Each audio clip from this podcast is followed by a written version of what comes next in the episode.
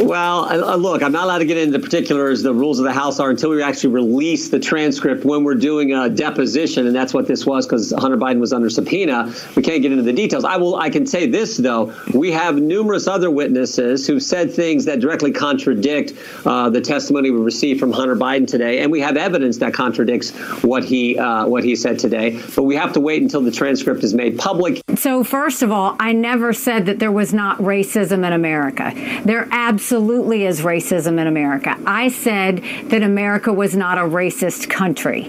And the whole point of that is, and Charles, you'll appreciate this, when I grew up, the only Indian family in a small rural southern town. We weren't white enough to be white. We weren't black enough to be black. They didn't know who we were, what we were, or why we were there.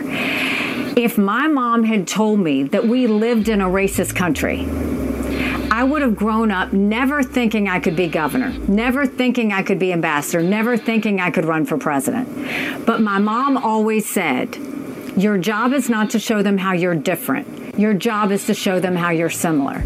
And it's amazing how that lesson on the playground played throughout my life, whether it was the corporate world, as governor, as ambassador, that once I was ever presented with a challenge, if I first talked about the things we had in common, people would let their guard down, and then we could go towards a solution. Are you ready? News Talk 1110 993 WBT. So that was uh, obviously Jim Jordan.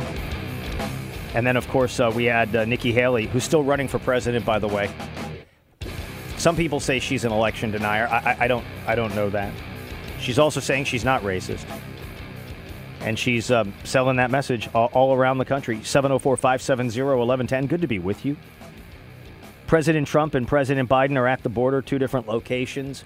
President uh, Biden has decided he was going to make his way down to uh, the, the very southern tip of the state of Texas, uh, where there really is there's there's nobody there's nobody crossing at, at this stage of the game, and uh, Donald Trump has gone to where some of the biggest caravans have come across uh, up there near near Del Rio, Eagle Pass, etc. And, and this is a very interesting dichotomy because this is the first time I have seen Joe Biden try to draft off of Donald Trump.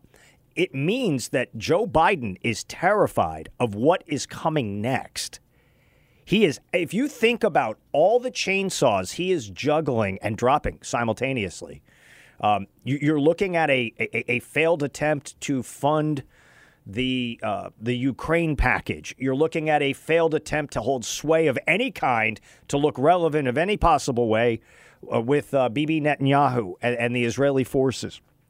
And now all of a sudden he gets religion and decides he has to go to the border. But he goes the exact same day that Donald Trump is down at the border, and Donald Trump is where the action is. Donald Trump is where the action is. Joe Biden is just standing around looking at a couple of things and hoping that he's going to get ice cream, maybe some dulce, uh, dulce leche. You know, maybe he'll get some dulce leche ice cream. I mean, it's delicious. I, I don't. I would recommend him not go across the border. That's that's that's not a very safe area that we're talking about. But they are so tone deaf in this White House right now. I have to give you a clip. This is cut number 30. You have a vice president. You may not have heard of her before. Her name is Kamala Harris. She's the vice president of the United States. And the not a week removed from the murder, from from from the murder of of, of Laken Riley, um, she is celebrating progressive prosecutors who don't put people in jail. Cut number 30. Having progressive prosecutors, for example, who can show what is possible and then show that it works and show that frankly it's not contrary at all to public safety. In fact it is a better way it is a very effective way among other ways to achieve public safety. She she doesn't believe what she's saying. It is another way it is the most effective way it is another way to actually get better public safety. Fewer cops are, are better for public safety. Do you buy that for a minute you don't buy that for a minute. You, you, probably, when you get out there shopping for a home because you want to get out of the big bad cities, you're, you're probably going, okay, where can I go where the police are allowed to arrest people? It's probably South Carolina or, or Monroe. But this is this is an incredibly unbelievable state of affairs that you are seeing play out here. You, this this beautiful young college student murdered. By the way, she called 911. So she knew something was up. And of course, it was too late, and she was permanently disfigured uh, from blunt force trauma. One can only imagine what this beast did to this young woman.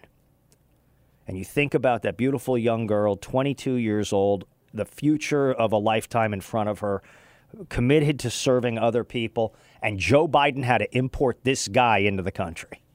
He had to bring him into the country to do the murdering, I guess, that others wouldn't do. I, this is such a disgusting and disgraceful thing. And I'm telling you, as a, as a father, as a father with two uh, older children, it makes my blood boil. They should have gone to that to that meetup with that Nudnik mayor yesterday and pulled him outside and sat him on the curb and allow the the people in that community to tell them what they really thought about him. But unfortunately, you have to remember one of the one of the baseline realities in America and in the Western world. You know what it is? Young life is cheap. Female life is the cheapest. Uh, uh, uh, look at all these women that get abducted and disappear. Look at all these women that get raped and assaulted. Look at all these women that do these these these things that are uh, supposed to be normal, going out and running and spending time with your friends and driving home and doing all that sort of stuff. But you have predators.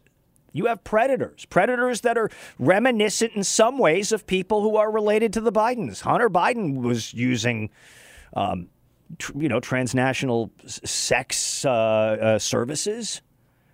And I'm not saying he's a murderer. He's certainly not been accused of that, or, or, or do I think he is? But the fact of the matter is, we don't have a respect for female life in this country. We, we just don't. We just they, they get murdered, and then you don't you don't ever think about it or hear about it again. You you doubt me? How about Kate Steinle getting shot on the pier in uh, San Francisco? Nobody cared about that. That that that guy that murdered her shooting the gun barely got any jail time. And Kamala Harris, by the way, your Kamala Harris was the DA and then was the AG of the state of California. She didn't do jack diddly or squat. You want to find out about Kamala Harris and how little she regards human life?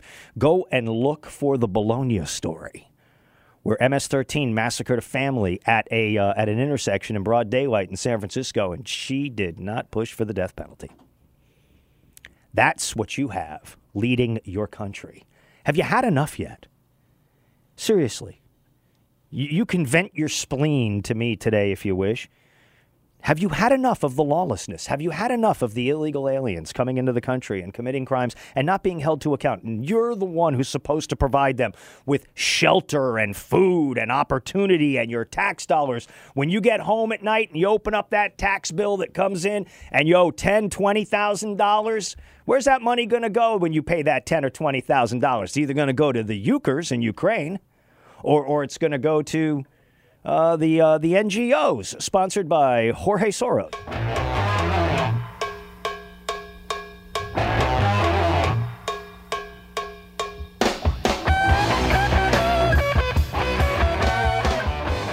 News Talk 1110 99.3 WBT. Every time I hear that song, I think of Coach like doing layups. Because he said that that's what he used to play when they'd be warming up. Let's go out and talk to Lisa first up. Lisa, welcome to the program. Hi, how are you today? I'm well. Thank you for calling. Good. Before I say what I wanted to talk about about Kamala, let me just say that it's wonderful to have listen to you on the radio. I've missed Rush Limbaugh so long and for such a long time. We all have. Me too. But you guys here on this station, you do such a good job. Thank you. You're very kind. Thank you for that. I appreciate that. Um, I wanted to mention my favorite Kamala Harris story. Okay. And I only say favorite because it's just the most horrific, horrid thing you've ever heard in your entire life. I don't know if all of your listeners realize that she was the DA in San Francisco, or Sicko, like you said. Yes. I really like that. yeah, at a time where um, there was a young man who recorded some abortion clinic operators celebrating um, how much money they were making off the baby parts. and they were out to a lunch with wine and all that and talking about where they're going to take their new trip in their new Mercedes and do this and that and the other thing because they're going to get, you know, 10,000 for a heart and 5,000 for a brain and it was the most nauseating horrific thing I had ever witnessed in my entire life other than maybe watching movies about stuff that happened during the Holocaust. And the reason I share this story is this was her absolute pet thing to make sure that this young man ended up in prison for a very long time, where he still sits today. Um, if I had my notes next to me, unfortunately I don't, I'd be able to tell you his name and exactly when all this happened. But uh, it was absolutely the most horrible thing you ever saw in your entire life. You could see them on the video. But anyway, for recording them, he got put into prison. I think it's 15 years. He's going to be sitting there um, what they were doing not only was illegal in the whole country, even in California, to sell baby parts and to make all that money under the table and all that. Um, they literally, of course, didn't get in any trouble whatsoever, uh, whatsoever because everyone, especially in San Francisco, um, worships at the altar Yeah. of you know baby sacrifice. So it's all good in the hood. They're all celebrating Wow. and driving their Mercedes and sending their kids to the best colleges and doing all that on the blood of babies. And Kamala is Right. incredibly proud of that. For that reason and that reason only, the thought of her becoming anything, especially president of the United States, is so horrifying to me. Yeah. I I don't even know if I've been able to describe how horrifying. So, so what? I find it. So what you're talking about is it's David Daleiden was the person who was right, involved David with this, Daleiden. and it's very interesting because if you were to go, you, I don't mean you, you specifically, but if people were to go and look this up, say on on Snopes, they would be like, "Oh, it's not true. It's not true at all." No, actually, they he, he, he, they true. they prosecuted him, and he is he is in trouble because he he did these things, and, and the fact of the matter is, um, if if you're proud of, I mean, if you're proud of of that sort of approach then she should be willing to, you know, to, to be willing to talk about it and ex- explain Yeah. why, you know, why this stuff was going on here. Uh, and, and and look, this is, I, I I'm not a I'm a man. I'm not a woman, obviously, and and and, uh, and I'm happy to be Well, uh, half, a, the, a male. half the babies that are aborted are men. So I Right, think you have right, right. So, but my point is, but my point is, my point is, Mm-hmm. they seem to run back to the abortion issue at every turn, and Of course they do. all that happened was the the powers were devolved to the states to make the rules. So, like Gavin Newsom. And, and and crazy Andrew Cuomo once upon a time, you know, Andrew Cuomo was was was championing, you know, up to the moment of birth uh, abortions, and Gavin Newsom has Oh. said has said the same thing. So they should be allowed to stand there and articulate those positions because uh, it's a barbaric, uh, it's a barbaric uh, uh, rebuttal, and It's horrific. and and th- but that's all Kamala Harris. Kamala Harris. Right. Kamala Harris has two things that made her famous. Num- number one, number one, having a tantrum uh, in the run up to the confirmation hearing for Brett Kavanaugh. Right. Right. Number two. Number two. Anything involving the cover ups of crimes and things like that in the state of California because she believes at her root, she's not a law and order person at all. At her root, No. she believes that people have a right to do what they want to do regardless of consequences. And that's Absolutely. and, and, and the proof is in the pudding. The proof is in the pudding because you're seeing it. You're, you're seeing it uh, all around that state. Thank you for the call. Uh, you're very kind, Lisa. You're very nice uh, for supporting us on the station. But here's the thing: we have to understand there's a right to an, you you have a right to go get an abortion in a state that allows it to happen. If you are in a state that does not allow it to happen, then my my opinion, uh, uh, you know, unsolicited for for you would be to try to go convince people to allow it or go to a different state. Um, th- those those sorts of things, and I'm not going to. I don't want to turn this into an abortion debate issue because I, I I- think that they are using that issue um, to try to dodge, to be honest with you, to try to dodge what's going on with the border. They would much rather talk about abortion. Joe Biden would much rather talk about abortion and transgender uh, issues and things like that than talk about um, the, the, the, murders of people who have died at the hands of, of people who should not have been in the country who should not have been in the country. And I got to tell you, I, I think the American people see this and and understand what's at stake here. But yet you'll have Rachel Maddow go on MSNBC last night and and freak out that the Supreme Court is going to adjudicate a decision about whether or not Donald Trump is is going to um, uh, be, be eligible to run for the for the presidency of the United States. They decided last night that what they wanted to do was hear this case about presidential immunity. And it's because it will affect all presidencies, right? It'll, it'll affect a, a second Donald Trump presidency. It will certainly affect a second Joe Biden presidency. It will certainly uh, affect a, a, a, I mean, let's be honest, President Swalwell, President Shifty Schiff, President. Uh, uh, uh, President Pritzker, uh, uh, President, you just President Haley. Uh, it will affect all of these people who get their turn in line to to become the president of the United States. And so, Rachel Maddow came out today and effectively, or uh, last night, and effectively said the problem with this decision is is is absolutely clear and apparent that Donald Trump does not deserve due process. And so to to cap it off last night, you had a, a, a, a wacky judge in, in Illinois who, who was appointed by a Democrat or elected by a Democrat who decided that she was going to knock Donald Trump off that ballot. I, I got to tell you, I don't think it's going to be successful. I think when you heard uh, uh, Judge Jackson uh, talking about this, she made it abundantly clear that, that that's, that's really not what the language says when it comes to uh, declaring Donald Trump an, an, an, insurrectionist, and and he was not he has not been charged with insurrection. Like the very first thing that Joe Biden could have done is he could have gone over to Merrick Garland and said, "Hey, can you stop harassing all the Catholics just for about a week and, and prosecute Donald Trump as an insurrectionist?" Why would Merrick Garland not want to prosecute Donald Trump as an insurrectionist? Uh, Merrick Garland was almost a Supreme Court justice. I think it's because he understood that that's not a winning argument. And so what we have is drama we have drama and we have drama and we have drama. But I'm going to rock their world when we come back. I'm going to rock their world. When you hear this voter panel that was conducted just this morning on ABC News, I got access to it. Your mind will be blown.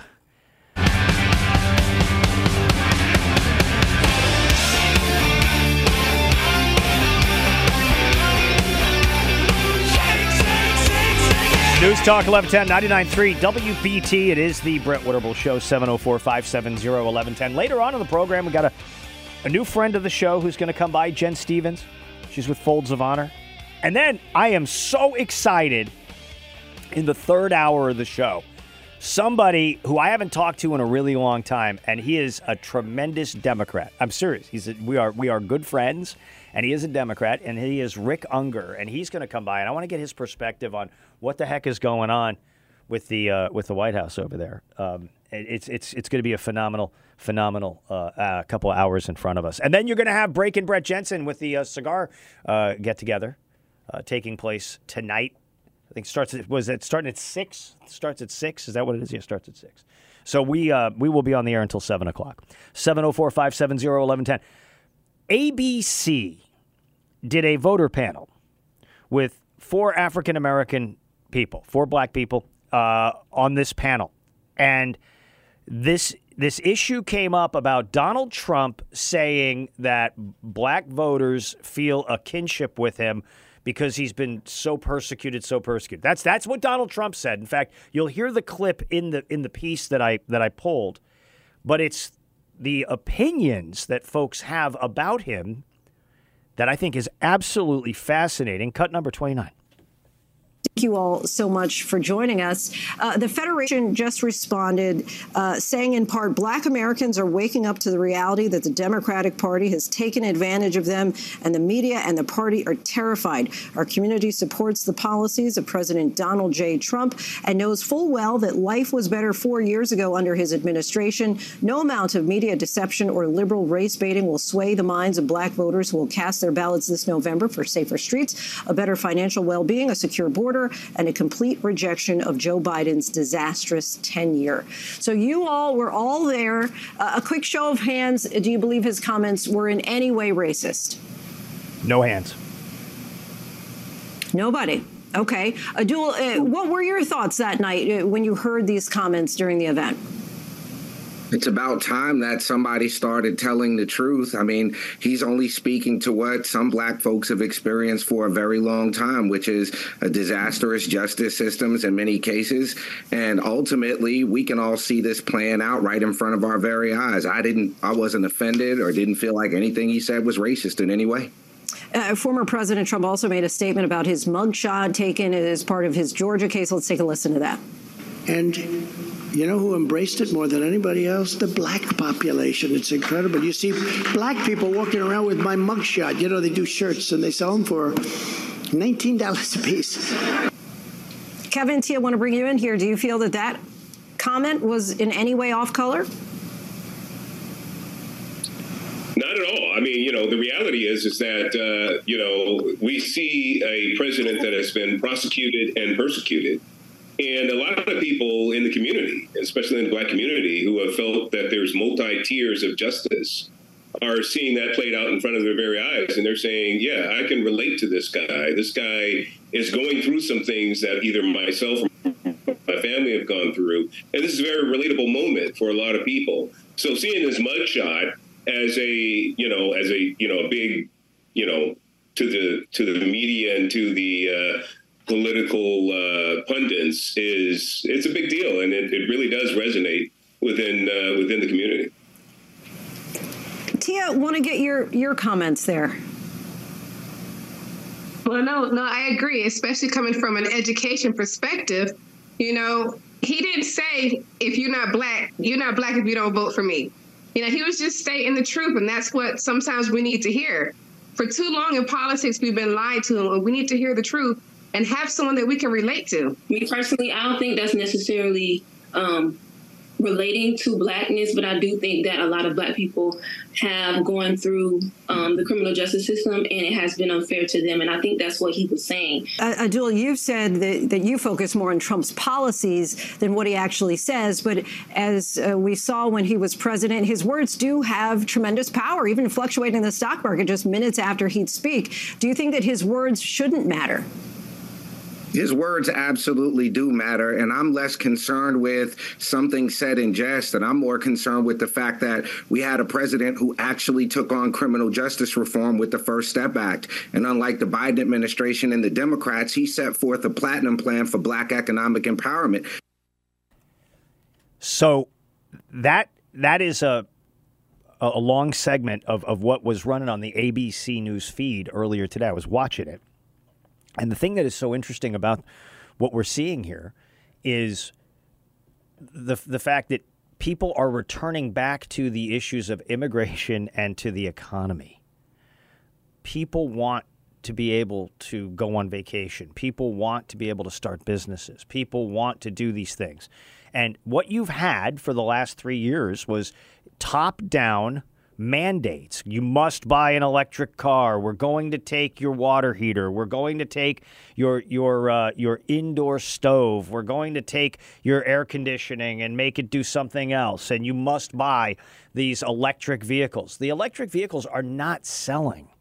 I mean, when's the last time in your in your circle of people, and maybe maybe you're you're higher end than than than a lot of the regular folks, but When's the last time you saw someone come rolling in with a, with a brand new $150,000 electric vehicle?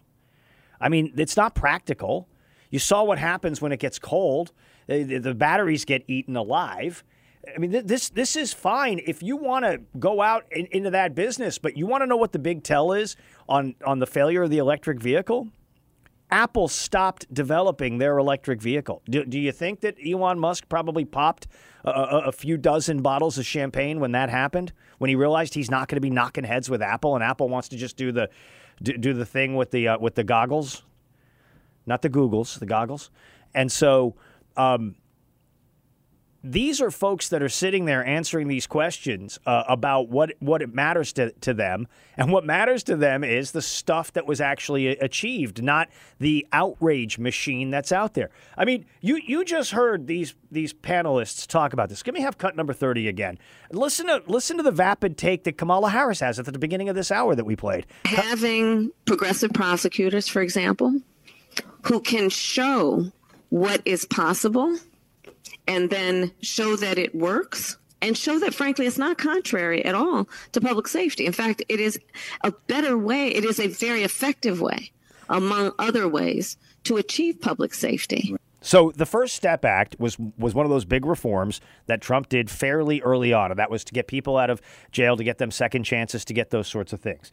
And when we come up in the beginning of the next hour, okay, so in about 15 minutes, John Kennedy attended a hearing about the First Step Act. And like every other appointee that you see in this administration, um, you're going to be frightened when you realize what the Biden administration did with the First Step Act.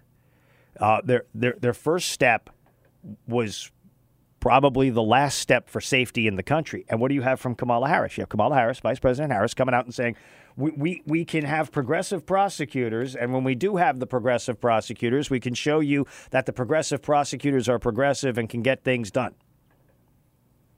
Are, are, your streets safer? Is your border more secure? I mean, I, it's great that she's got these slogans. I mean, the sloganeering is really top notch. But but I, I think that the people who are talking to the voter panel are much more likely to be focused on the issues that affect them most directly. Crime, mostly perpetrated by progressive prosecutors, and, and, and economic opportunity. And the big overarching theme leave us alone. Stop it. That should be the slogan for the for the campaign going all the way to 2024 in November. Leave us alone. Stop it.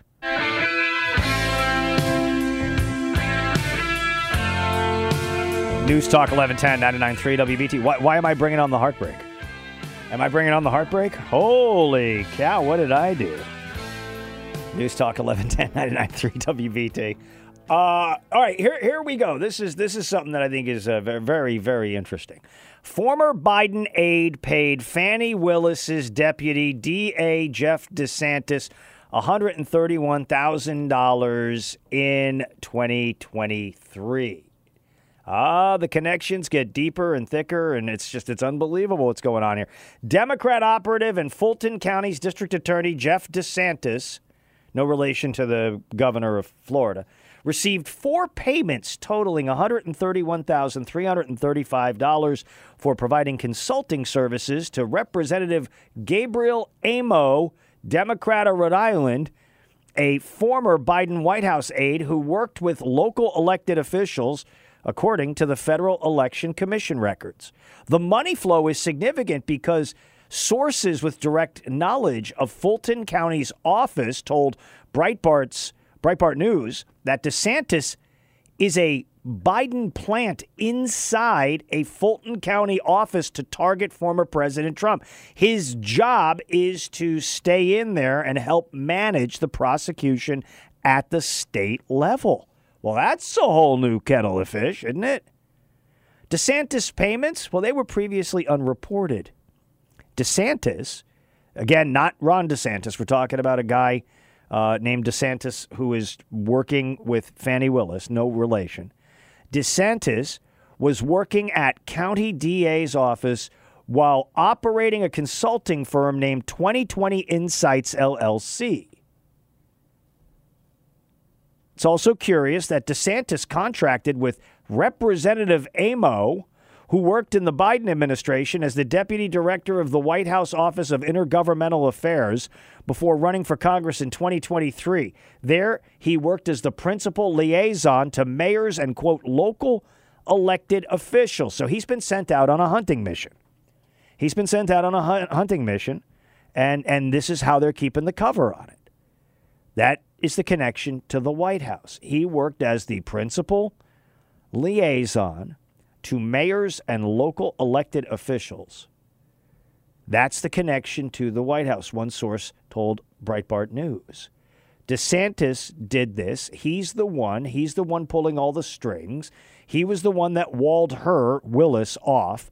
He was even in a very important meeting and is the brainchild behind all of this. This sounds exactly like what Barack Hussein Obama and Joe Hussein Biden did um, when they were surveilling Trump in the run up to the election. Remember, they were they were uh, unmasking people. You had you had a number of big swinging people inside the administration who, who were involved with this. Susan Rice, who was supposed to be the vice president of, of, of the United States, but at the last second they did the switcheroo and gave you Kamala Harris. Th- This, guy, this guy is going to get pulled up into the uh, into the congressional hearings in this thing, and I'll tell you what, depending on where this money is coming from, this is a big deal. We don't know where this money is coming from. You see, it, you you you have to understand that there is such a thing as incompetence, and there is such a thing as maliciousness.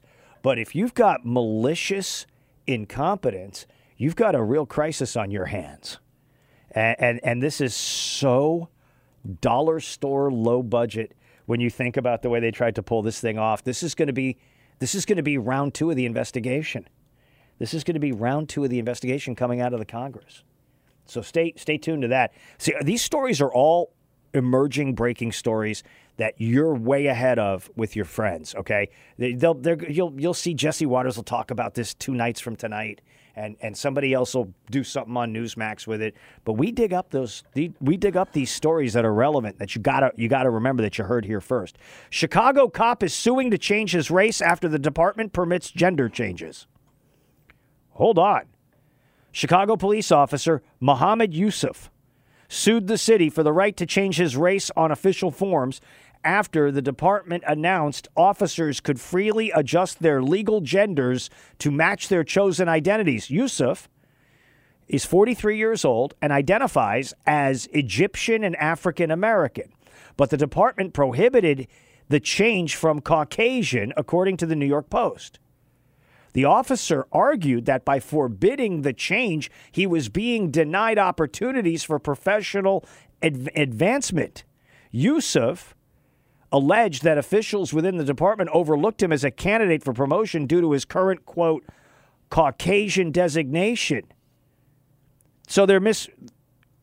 What do they would they call that misracing? Would that be he's being misraced? Misra- mis would it be mis? It's not misgender. Misgender is gender. Mis misidentifying. Mis. It's got to be misra- misraising, misracing. I don't know what I don't know what the term would be. Purposely miss. I, I that's a wow. We're kind we're kind of in a checkmate status here, like with with with the. I don't know what you would call that. Misogyny? No, misogyny is when you're fooling around with a lot of people. Isn't that misogyny? I mean, if you're a vicious man, if you're an ugly man, a mean man who treats women horribly, and that's misogyny. So you have misogyny, you have misgendering, misracializing. I mean, I don't know. Misracing? I don't know. I, I don't know what. What do we? We have to. we you know what? We're gonna we're gonna do a deep dive into this. It's it's important to, to to look at this sort of stuff. The officer argued that by forbidding the change, he was denied opportunities for pro, for professional advancement. So he wants to um, he wants to change his his uh, he he wants to change his race. He identifies as a different race. Well, that's going to get Rachel Dolezal off the hook. You know, did you see what she's doing lately? Have you seen Have you seen lately what she's doing? Okay, but you you're are you aware of what is is happening with her?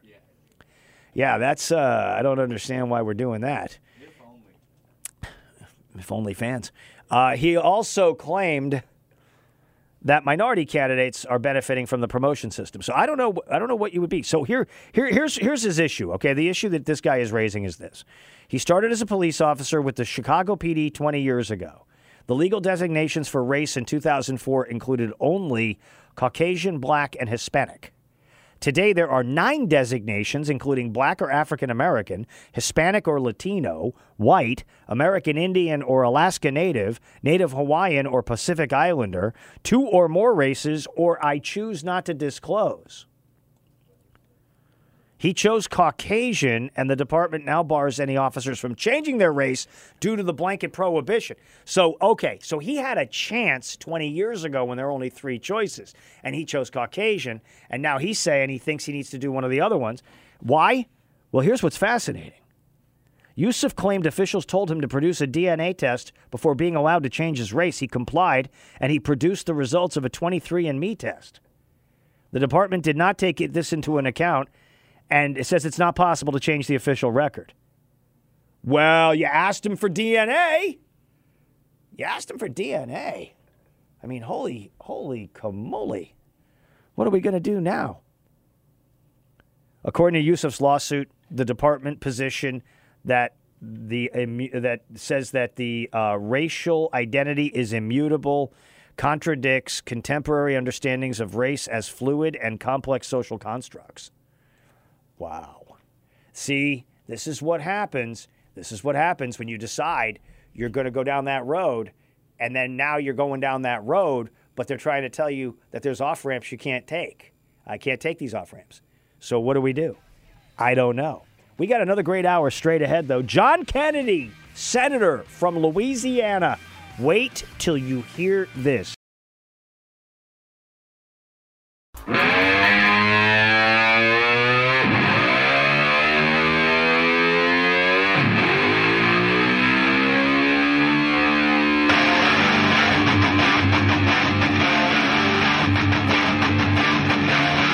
News Talk 1110 993 WBT. It is the Brett Winterble Show.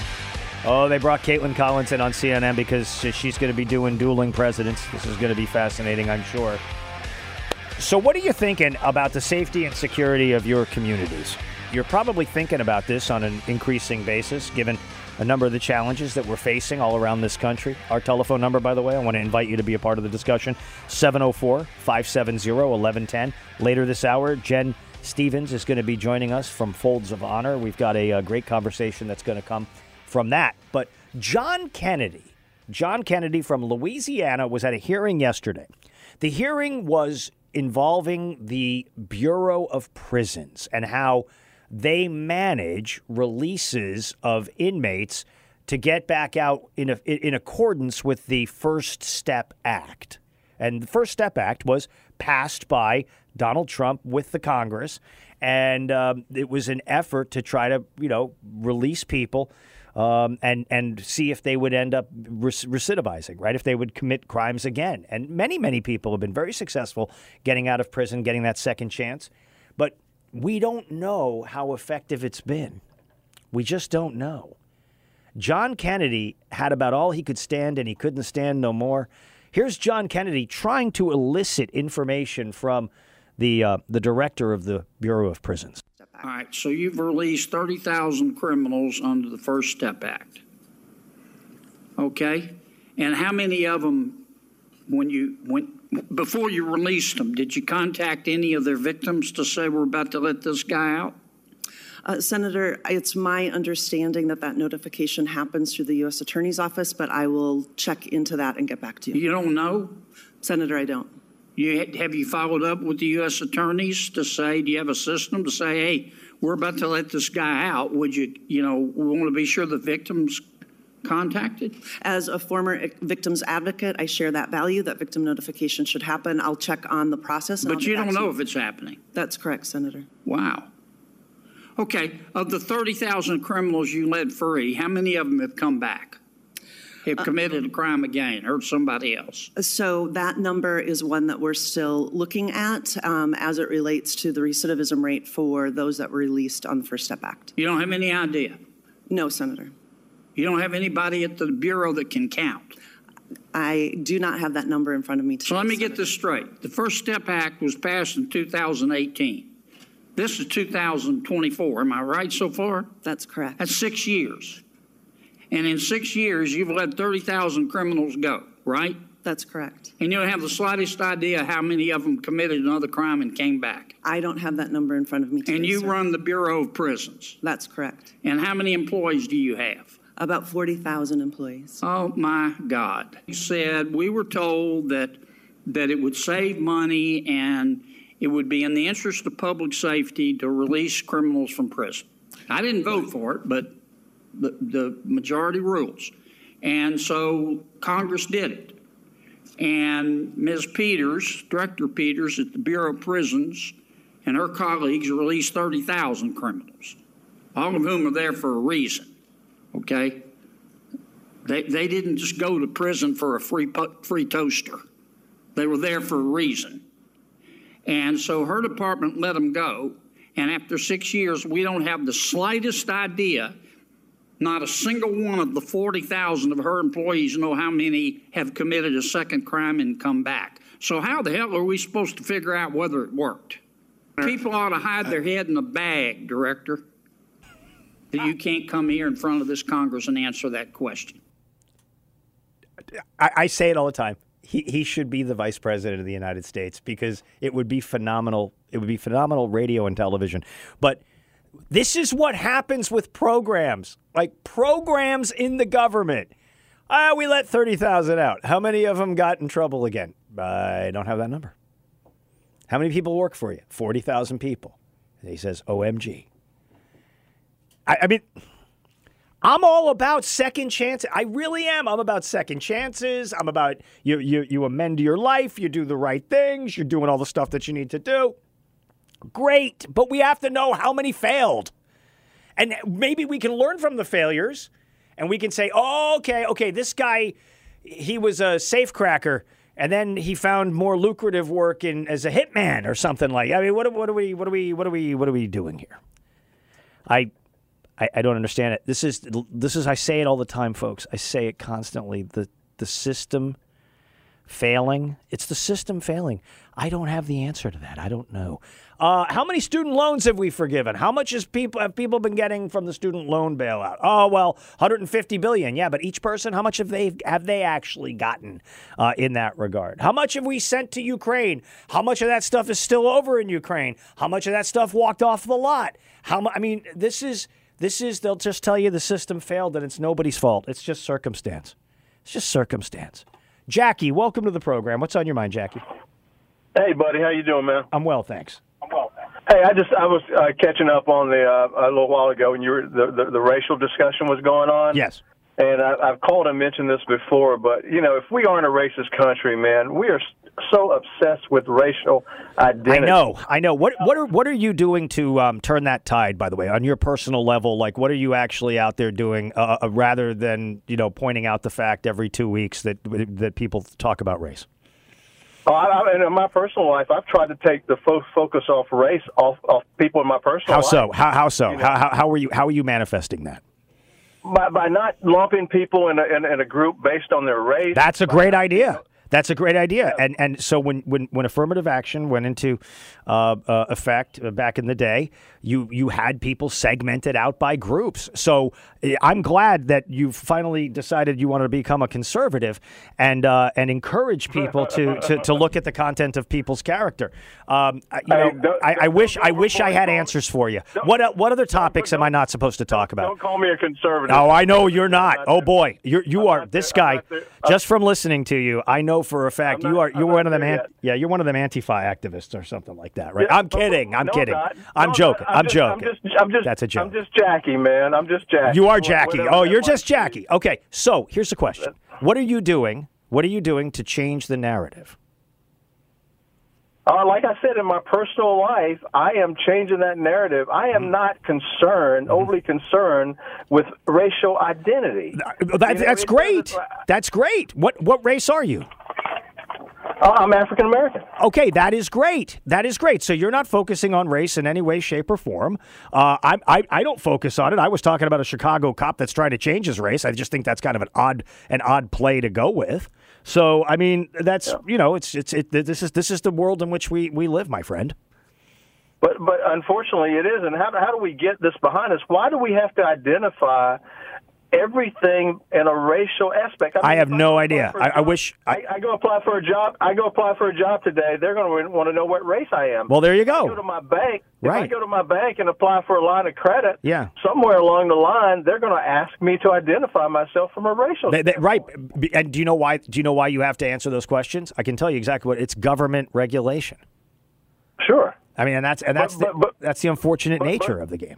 But unfortunately, but unfortunately, we do it in our personal lives too. How often do you talk to somebody and they tell you about an incident that happened and Yeah. they mention the fact it was a black guy, it was a Hispanic guy, it was a white guy? Mm-hmm. Yeah, we do that- that, that's the all way- The time. well- or, or I saw, or, or I saw a beautiful black woman yesterday. Like I'm not supposed to see beautiful black women. Except except mean, for I one thing. Except for one thing. Okay, you're you're missing you're missing an, a very important point here. You're missing a very important point. When I am on talk radio, when I am talking to people, I have no idea what the race of the person is that I'm talking to. I have no idea. yeah. I, I mean, I have I have no idea. I'm I'm not doing a television show. I'm doing a radio show, and people call in and they're they're able to opine. And I think talk radio is probably the greatest fix for any of these issues. Thanks so much, Jackie. Appreciate you being out there. News Talk 1110 99.3 WBT. So the president's making a, uh, the former president Donald Trump is making a speech. At some point, I think uh, Joe Biden will make a will make a speech here. They're probably waiting for him to s- stop. To, I don't know. Do are, are microphones? I don't think they're there. Yeah, so so let me let me hit you with this. Speaking of the Bidens, um, Hunter Biden went in and testified yesterday uh, at the Capitol. And uh, all right, let's let's hear for a little bit from Mr. Trump. assaults, 3,000 robberies, 6,900 burglaries, 7,500 weapons crimes. This is all migrant crime. 4,300 sex crimes, 1,600 kidnappings, and 1,700 homicides and murders. These are the people that are coming into our country. And they're coming from jails, and they're coming from prisons, and they're coming from mental institutions, and they're coming from insane asylums, and they're terrorists. They're being let into our, our country.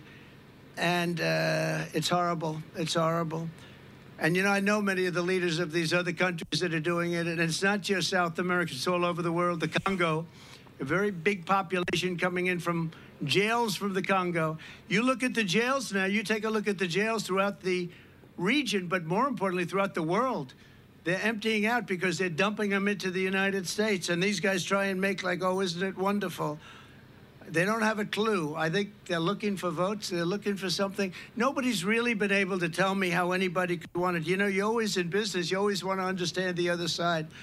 Uh, you want to figure it out so you can do something that's good or bad, depending on what you're looking for.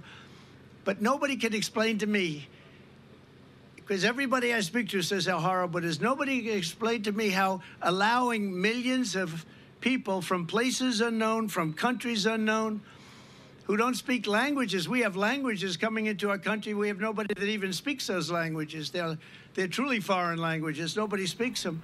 And they're pouring into our country and they're bringing with them tremendous problems, including medical problems. All right, so there is uh, there is former President Trump talking uh, about the challenges at the border. One of the things that I'm very curious about, and I don't know that we'll ever get an answer uh, in any in any near period of time, but you know, you get a you get a presidential daily brief even when you're out of office. So up until the time that Jimmy Carter was still um, f- functioning fully.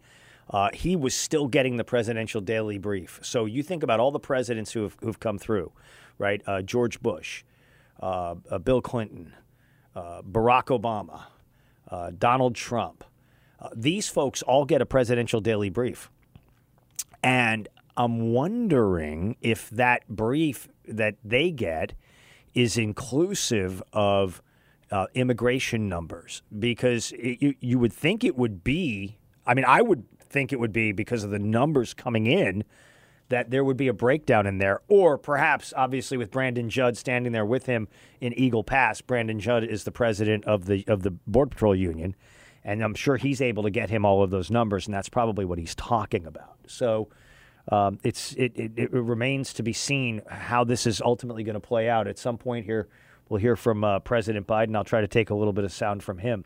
But yesterday, Hunter Biden testified uh, at the at the Congress uh, into this investigation that's that's been underway, and he he did something that I think is uh, is problematic in his testimony. The testimony that he gave last night uh, was that a lot of the time he was high or drunk and he may not have like remembered everything that was happening and that was one of the I'm not going to say it's a dodge. I mean, it's I guess it's possible that he was he was really high and really drunk and uh, didn't really know what was going on given given the circumstances. But you know, Jim Jordan and Matt Gaetz came out after the uh, after the the hearing was done behind closed doors. The deposition was done, and uh, we, we've got. I want to do a, a Jim Jordan cut number twenty three. Uh, this is from from yesterday. What he said after the uh, after the appearance. Well, uh, look, I'm not allowed to get into particulars. The rules of the House are until we actually release the transcript when we're doing a deposition, and that's what this was because Hunter Biden was under subpoena. We can't get into the details. I will. I can say this though: we have numerous other witnesses who said things that directly contradict uh, the testimony we received from Hunter Biden today, and we have evidence that contradicts what he uh, what he said today. But we have to wait until the transcript is made public. So that's that's when we're going to find out what was really really said in that regard. Matt Gaetz came out swinging. Uh, it's going to be cut 26 and 27. Uh, cut number 26, Matt Gaetz on uh, on his concerns. I believe that you can actually bribe someone by paying their family members. Like, I, I don't get this construct that unless Joe Biden himself received cash, that he out- somehow wasn't involved in the bribery operation. Joe Biden was doing the bidding of Burisma. He was doing the bidding of Chinese communists, and his family was getting enriched as a consequence. To me, that's a pretty strong case for bribery.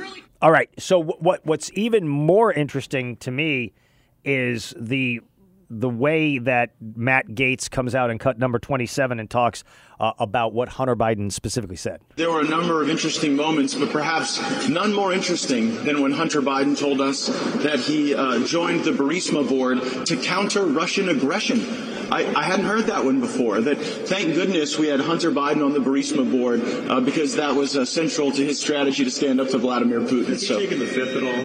I mean, ho- hold on a minute. Wait, wait. If he didn't remember certain things because he might have been high or he might have been drunk, or he doesn't remember certain things because he might have been drunk or he might have been high, do, does does that also cover him for saying that he wanted to take on he- that he wanted to take on uh, Vladimir Putin, that he was protecting uh, Burisma and the Ukraine from Vladimir Putin's entreaties? Is that is that what we're supposed to believe? That doesn't make any sense to me in any way, shape, or form. That's crazy. What is going on with this? How could you how could you claim that that's the case? It doesn't make any sense at all. Why? Why? Why are we? I mean, this is. Look, I, I don't think anything is. I don't think there's going to be anything substantial coming from Hunter Biden, except for the fact that um, that he is connected to his father uh, as his son, and and it was obvious that there were the deals that were being put together were to benefit the Biden brand. Um, the Biden brand, I, I don't know what that what that delivers you, uh, uh, other than you know money or influence or that sort of stuff. But you got to remember, we took the call yesterday, and the caller was spot on when they said, you know, you you don't. You, you, you can you can take that money and, and, and, and have it be held by somebody else and then they dole it out and you're taking all the arrows but the money is still flowing in one way or another I, I to me it's to me, it just feels like it would be so much easier. Guy's got a law degree, guy's got connections. It's probably so much easier if you just became a lobbyist or something and got paid uh, by using your name out in the open as opposed to selling influence on the down low. I just, to me, it feels like you're just asking for too much trouble. You know what we're going to do? We're not going to declare this $10,000 that I just got and, and, and let's just let it ride. No, why don't you just pay the tax on it and then you can keep the proceeds and then you don't have to do it. I mean, I don't know. Maybe I'm nuts.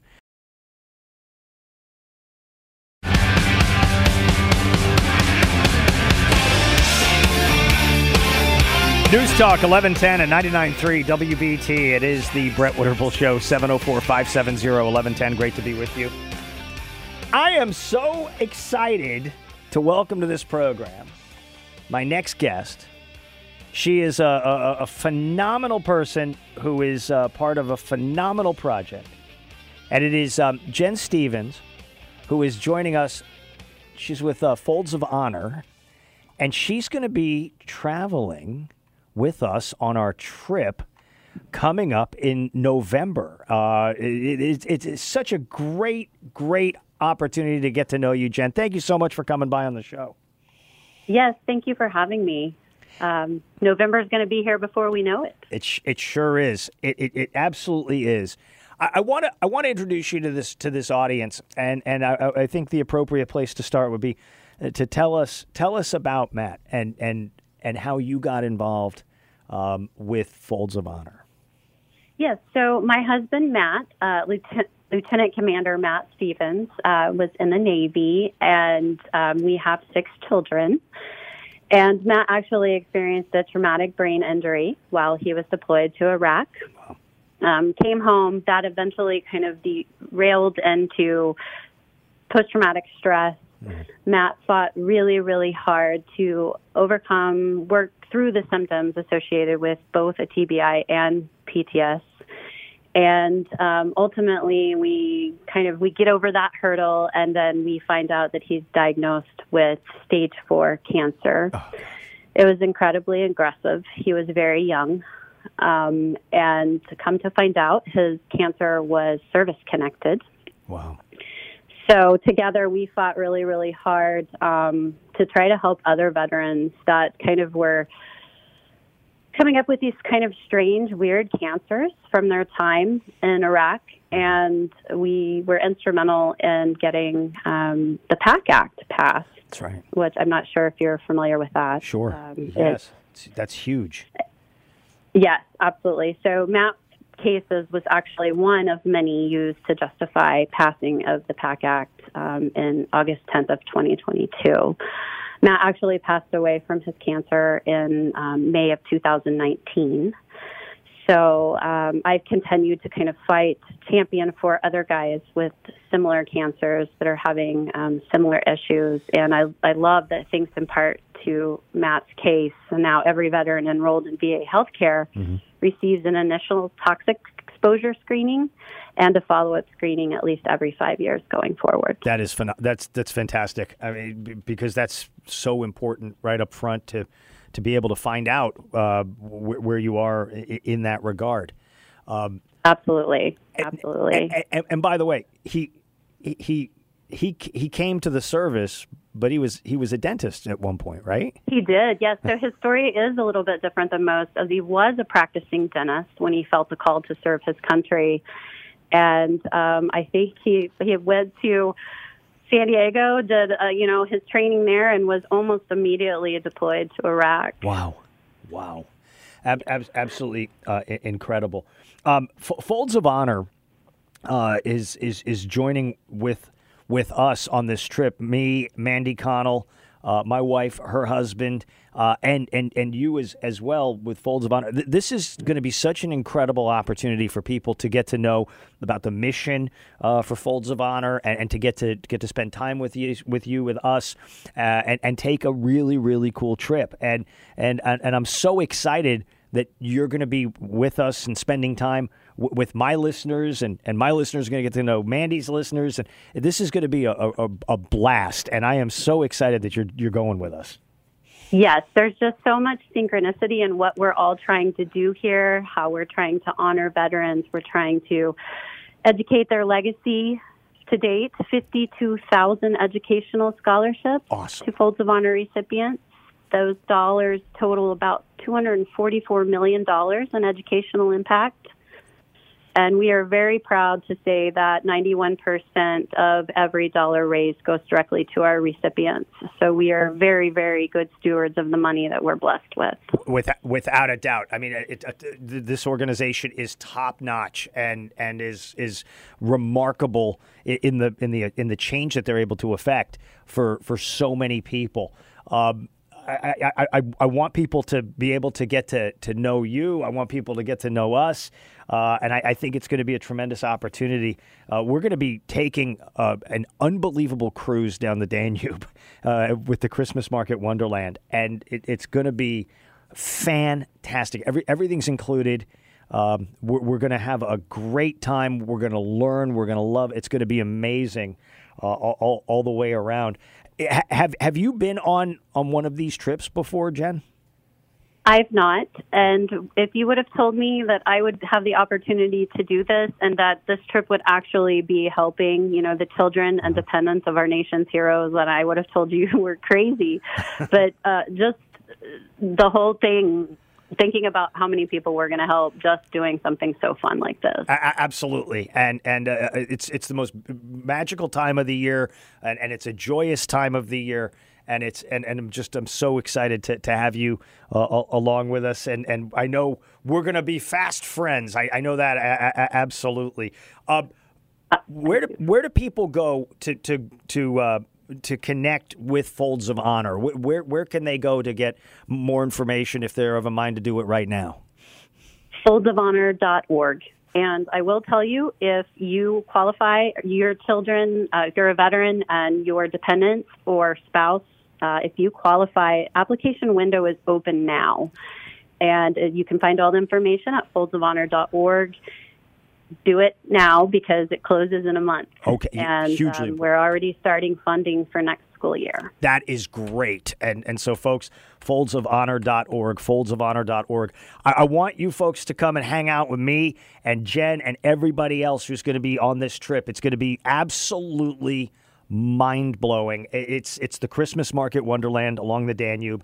You can get more information. You can call the great people over at Cruise and Tour who are partners with us 800 383 3131 800 383 3131. You can go over to my Facebook page and look at uh, cruise, uh, uh, tourwithbrett.com, tourwithbrett.com. It- This, this trip is filling up and we want you to be there with us. And absolutely, you need to support Folds of Honor and check it out at foldsofhonor.org. Jen, we, we this is the first of many conversations, and I can't wait to get to to meet you in person and to and to get together and, and enjoy this incredible trip. Thanks so much for coming by on the show today. Absolutely honored. Thank you. Me as well. That's uh, that's that's Jen Stephens. It's going to be awesome, ladies and gentlemen. It's going to be great.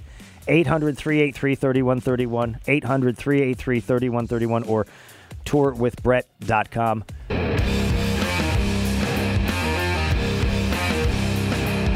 News Talk 1110 99.3 WBT, Brett Winterble Show.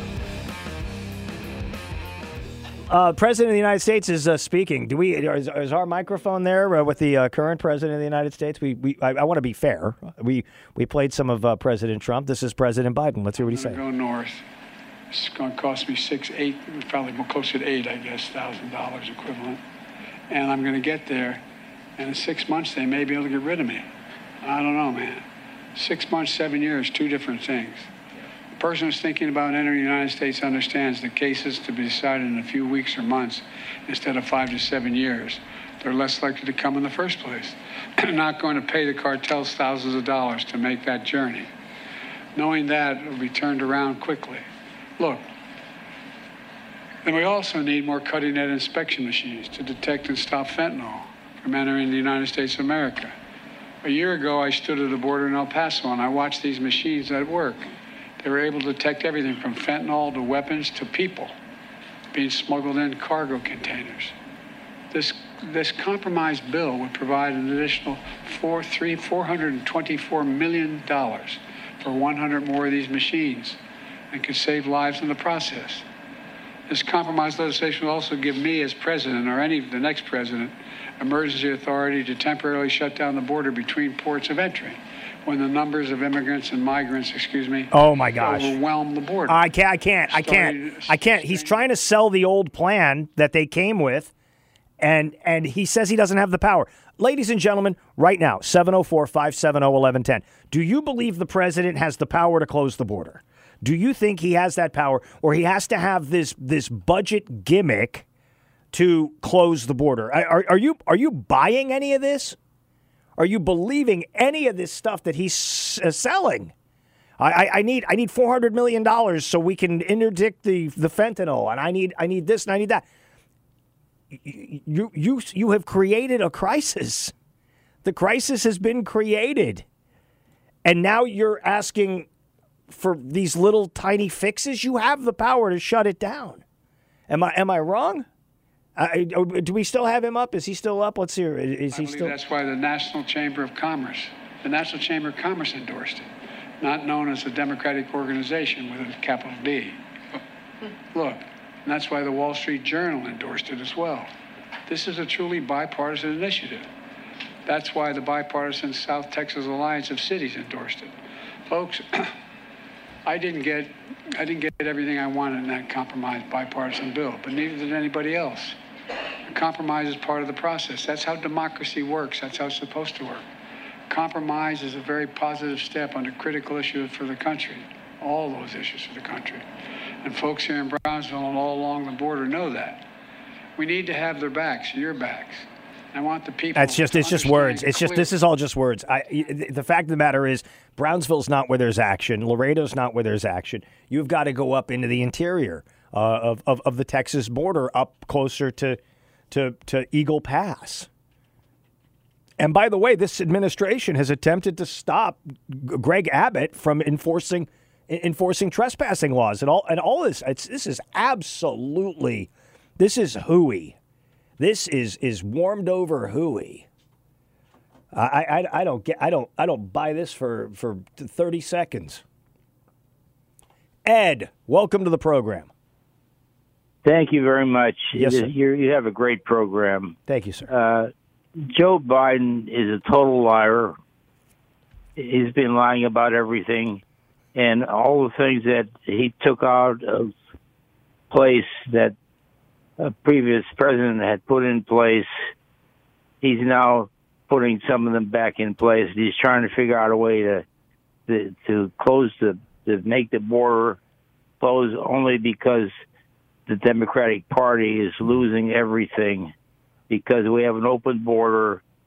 We're, uh, we're having people, e- even in small towns, lose their jobs. The illegal immigrants. Yeah, no, I mean you're you're you're right about that. But here's here's the thing we have to remember. Okay, here's the thing we have to remember. He did. He he he uh, he pulled out all the underpinnings of of the security picture, and now with this compromise deal that they were talking about, this compromise deal that's supposed to be the fix. you- You're only going to be able to close the border for a limited period of time once you've had five or six million, uh, six thousand people come across in a given day. I mean, it's this is this is what is so uh, absolutely frustrating. He could easily, easily put out a, a, a, an an an executive order to shut the border down for for the next ten days, so you can get a handle on things. He just doesn't want to do it. He doesn't. He doesn't want to do the hard work. It's it's just not his. It's not his speed. And so he's trying to he's trying to what what he's trying to do is he's trying to make it look like he's doing something good on the border while at the same exact time not anger AOC and the squad. He he cannot serve two masters. He either serves the American people or he serves the squad. And people ought to start talking about it in those terms. This is a squatty. He wants to be a squatty. He wants to be part of the squad. Then that then then there you go. But you that you are out of step with the normal American people who want the border secured. And those people are of every race, gender, identity, what have you. People are seeing a real crisis here. There's a crisis developing, by the way, uh, over in the uh, in the NFL. There's a crisis in, in the NFL. Caleb Williams is uh, theoretically going to be the first overall pick, and he is continuing to push. And his father, who is one of his uh, negotiators, is continuing to push uh, for ownership of a team, partial ownership of a team. Now he made ten million dollars while he was playing for uh, for, for USC. Uh, he got ten million dollars in endorsements, NIL money, etc. So he's got a lot of money uh, already. But people are freaking out about the idea that Carl Williams, his father, it wants him to be able to get a piece of the action at the franchise. W- would you would you take would you take him and have Tepper have to give up a piece of the franchise of the Panthers? Somebody who's an untr- an untested qu- quarterback. What what they're trying to say is, uh, and Outkick has coverage of this. They're they're trying to say that he doesn't want to get a rookie deal, and so he's going to ask for all of these other accoutrements on the deal as opposed to to to what the rookie deal looks like. And so uh, that that's a that's a big walk. That's a big walk. That's a big ask. Um, and I can't imagine what what this is going to be. You got to be careful, folks. You got to know who you're signing. You got to know what they want, and you got to know that they're going to be able to deliver the goods. The president is unable to deliver the goods on the border. Beth Troutman's going to come by next. We've got an update on Wendy's.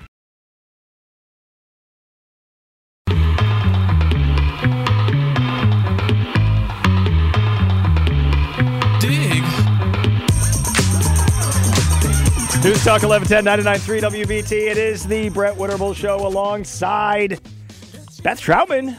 That's, that's your walk up song. You know, I should tell people we actually had a conversation earlier because you were in the in the facilities, but we we it wasn't quite right for the time, and and and so uh, good to have you back. Uh, uh, and, and I should point out, Beth Troutman joins us with great support from PhD Weight Loss and Nutrition. It's good to have you back. Oh, thank you. It was so great to see you guys too. You know, whenever I'm in the studio late in the afternoon, I always like to come in and say, "Hey, I got to got to uh, hug on TJ, got to uh, chat with Isaac, got to see your lovely face. So it's a good it's a good Thursday. It's a it's a great Thursday for sure, and it's an it's a, it's a bonus day, really, right? I mean, because it's an, it's the uh, it's the last day of of the month. Uh, tomorrow we'll be playing. It's the first of the month. You know that it's going to be one of our tunes that we'll play. Wendy's says it won't use surge pricing. Did did we accomplish this, Beth Troutman? How did we get them to not surge price the food? I think we single-handedly accomplished Yes. this. I believe that the CEO of Wendy's, his name is Kirk Tanner, and I think I think he just heard us talking about it and heard the disappointed tone in my voice when I would say his name, Kirk Tanner. Who, who you equated to who? Who did you compare him to? Biff Biff Tanner from uh, from from Back to the Future. You know, the guy that gets covered in manure at some point. And No, that's right. I, for, oh gosh, that that's got to be the worst thing of all time. I mean that that Oh. that you know I, I- I do understand though it is a moisturizing product that you can get soft hands with. But um, here's the go back to the morning if you don't know what we're talking about. All right, so here's if you don't know what we're talking about, listen to the Good Morning BT podcast. Ding ding. Um, so what's going to happen now? Is isn't this really just going to be an excuse to just make it eh, make it more expensive throughout the day? And and now we can't get them at the cheaper point. I mean, is that is you think that's what they're going to end up doing? Well, I what I what what what happened was everybody, you know, we were talking about it on Tuesday. You and I talked about it. Uh, Bo and I talked about it. Yep. News outlets everywhere had this story about Wendy's and surge pricing and their new digital menus, and we all talked about it in terms of the way that things were reported as surge pricing, similar to things like Lyft and Uber. Mm-hmm. And those stories, you know, those companies utilize higher price points four times when they are in higher demand. So the discussion became what the same discussion you and I had that Wendy's was going to up the price, you know, at five o'clock when it was dinner time or Right. six o'clock when it was dinner time, and then lower the price when people, you know, were in off peak hours when the French fries had been sitting in the warmer for two and a half hours. But what it was a PR nightmare for Wendy. So I think the, the the PR team assembled and said we've got to get this under control. So they came out with a statement that said we never said higher prices. We never said higher prices. the whole point is we were going to offer lower prices for people in off-peak hours. So what they were saying was that what they what they tried to say or what they tried to correct in the story was that they were only talking about changing prices with their new dig- digital menus to reward those people who eat in off-peak hours with lower prices.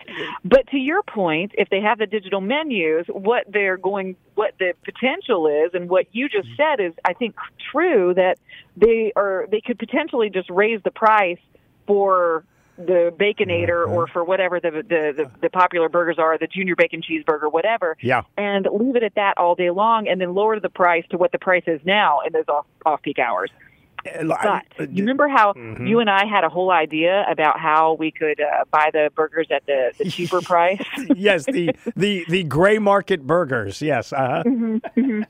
We still could buy one of those car plug-in warmers. We could still buy the cheaper burger at uh, at off-peak hours and sell it for you know just a, a nickel more at the uh, you know for the people that were going in for regular price. So our business model still works, but maybe just not as well.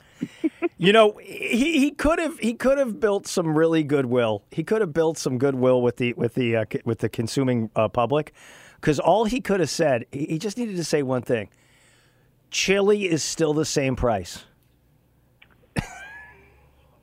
Well, yes, he could. Have, he could have also given everybody a free frosty. Do they Every a frosty, chili and a frosty? And thanks so much uh, for, for for for participating. Uh, do they do they still sell the chili? Do they still have the chili at Wendy's, or do they get rid of that? Do they, they still have it? Oh, At the they Wendy's? they still have it. They still have it. Although there have been several stories lately where people who work at Wendy's say that uh, you might not want to eat the chili. But I'm not going to lie. I used to. I mean, in high in high school, in well, high school too, but in college, Yeah. I used to love the Wendy's chili because you could get it for. I think back in that day, it was like 79 cents. Yes. that was a meal. You got a couple of crackers with it. Yes, that's that's correct. I could. It, I could eat on that, and it would fill me up, and then I could study for my exams, and it was great. I was saving some money. But now, you know, if I went, it could be considered peak hours if I were Mm-hmm. going during dinner time, and I would probably be now paying what three fifty for that. Oh, at tiny cup of least that's high. That's know. highfalutin chili. Now, are you kidding me? I mean, this is Right. So so so here's the question: Do you know how they make the chili at Wendy's? Well, so what I've read recently is that they use the old burgers Mm-hmm. Yes! that they haven't used, and they tear them up and Yes! just throw them in. Yes, the meat. That it look circle of life, man. That is the way you do it because you get the burgers are tasty, and then you just you just Yeah. you slather it in what are they the ketchup and vinegar or something, and then boom, now you got chili. some chunky tomato sauce and a couple of beans, and add some green peppers into that, and boom, Bob's your uncle. There's your chili. Look at this. You've, we solved we solved the crisis. Now now we have to go on surveillance now, okay? Because we have to figure out if they're actually just going to raise the prices anyways. Like across they're they're just not going to announce it now. They'll let this thing die down for a little bit. They'll wait till some other chain g- gets into some kind of trouble and then blammo whammo here comes the uh, the increasing uh, uh, uh, pricing I, I'm, or they'll shrinkflation fl- inflation us so that, that's a, there's that right. So they can, if they do that, they can no longer say "Where's the beef?" Although they haven't said that in quite some time. Because if they they shrinkflation it, and I really can't see the, I can't see the beef. It's, I'm going to start saying "Where's the beef?" to them and not to Mm-hmm. their competitors. Introducing, ladies and gentlemen, the Wendy's slider. You know, what used to be the Wendy's Junior Bacon Cheeseburger, yes, the teeny tiny, slider. the teeny tiny slider. Thank Biff Tannen for that, if you would. Um, what have you got coming up on the big show tomorrow? We will have Charlotte, Charlotte's most beloved John Hancock on the show tomorrow. Plus, we'll be covering all of the uh, political headlines that happen uh, overnight, that happened today, plus some of the fun stories and the things that'll get you smiling, get you laughing, get you headed into your weekend. And you know, tomorrow's the first day of March, so let's get prepared. It's almost daylight savings time. We get a double whammy in the course of almost uh, a little, a little over a week. Yes, I'm stoked, and I'll talk to you next month. Deal. Thanks. I'm Troutman. I'm Brett Winterble.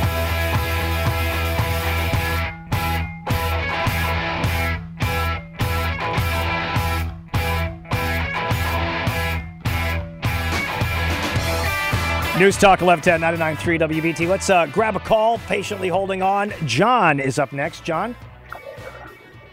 Yes. Hello. Thank you. What's up? Hello? Yes, sir. What's on your mind? Oh, yes. I was calling about. Uh, first, thank you for taking my call, Brett. It's in regards to Joe Biden, um, what you were saying about him um, needing money yes, in order to close these borders down. Um, President Trump didn't need money. He signed an executive order on the very first day to shut down the border. So I don't understand why Joe Biden doesn't have the same power just to make that happen. He doesn't need money. That's right. He doesn't need Congress. He doesn't need the House. Mhm. He can sign an executive order, and it can be done tomorrow.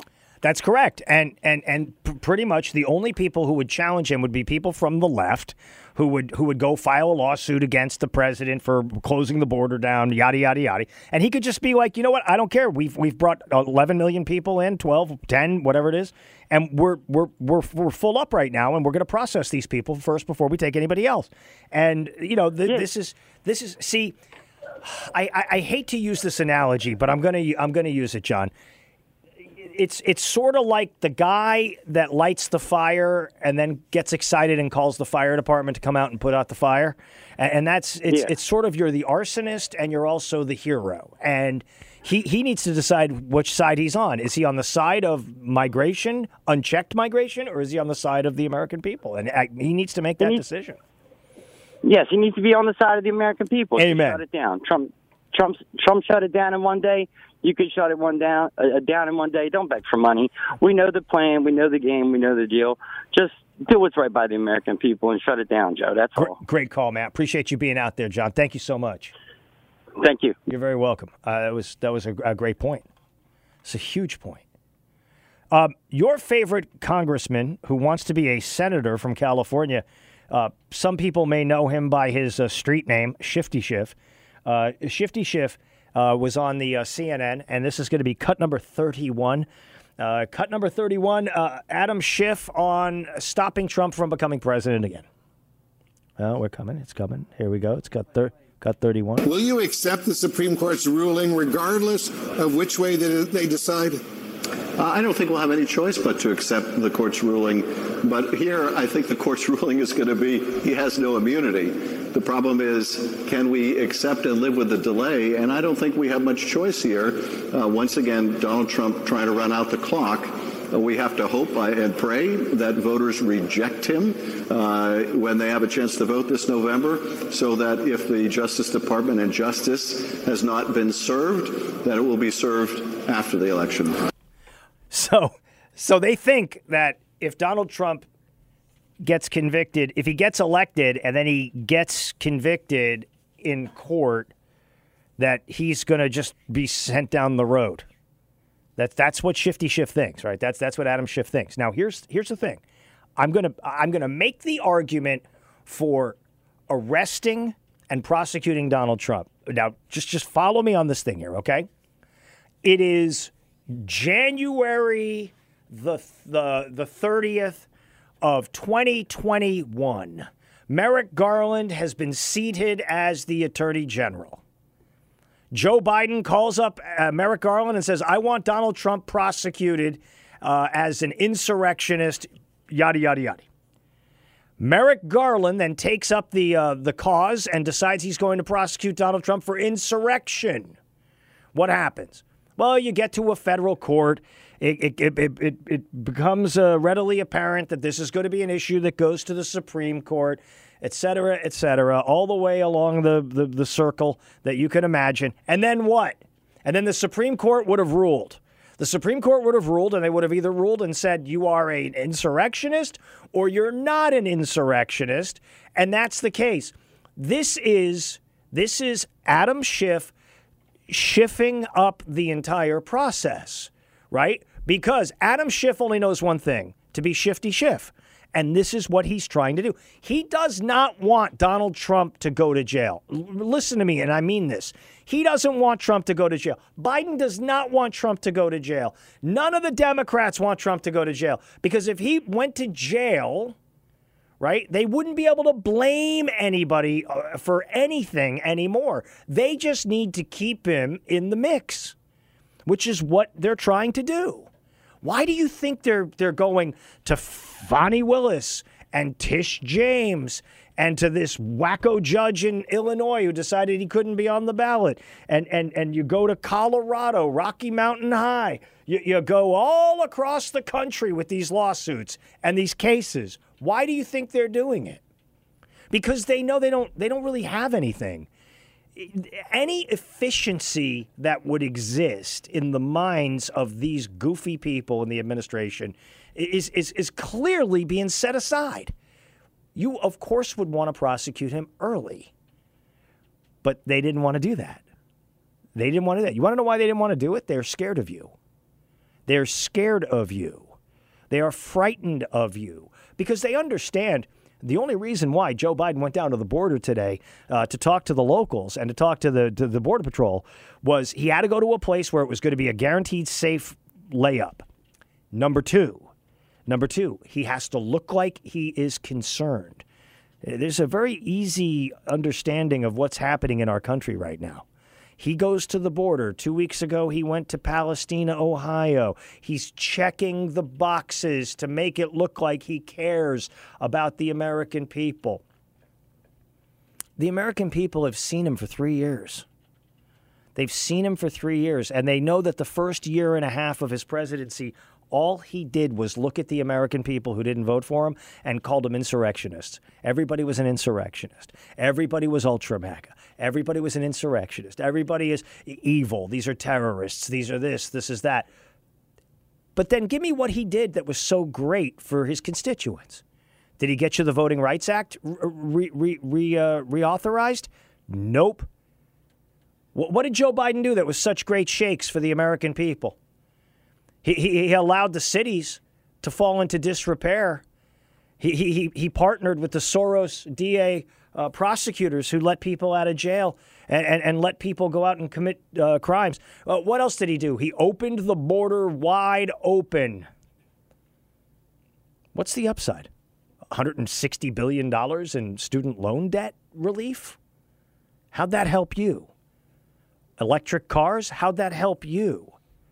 The Green New Deal? How'd that help you? The wide open border? How'd that help you? Crime in the streets? How'd that help you? At every turn, Joe Biden believes you are the problem. And if only you were not in this particular ideological divide, everything would be fine if they could just get rid of the MAGA and the Republicans and the conservatives and the independents and this group and that group. If only that could happen, they would be in great shape. Well, I'm sorry. You've had three years to make this country united, confident, prosperous, and effective. I- I'm waiting for the fix. There isn't one. What you see is what you have.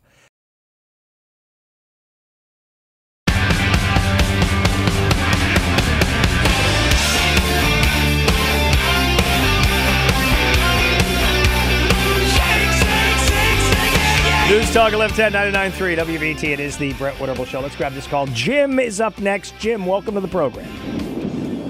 Yes, hello. Hello. Good evening. How good are afternoon. you today, Brett? I'm well. How are you? Yes, we have another rider here that wants to be on the show. Oh boy. Uh, uh, who are you driving around? I'm a student at SDSU. My name is Kristen Allen. I'm an education major. Nice. Well, that's nice to have you on the program here uh, as we sit in North Carolina, and and, and you're driving in the beautiful uh, environs of, uh, of, of of San Diego. It's uh, you're welcome aboard.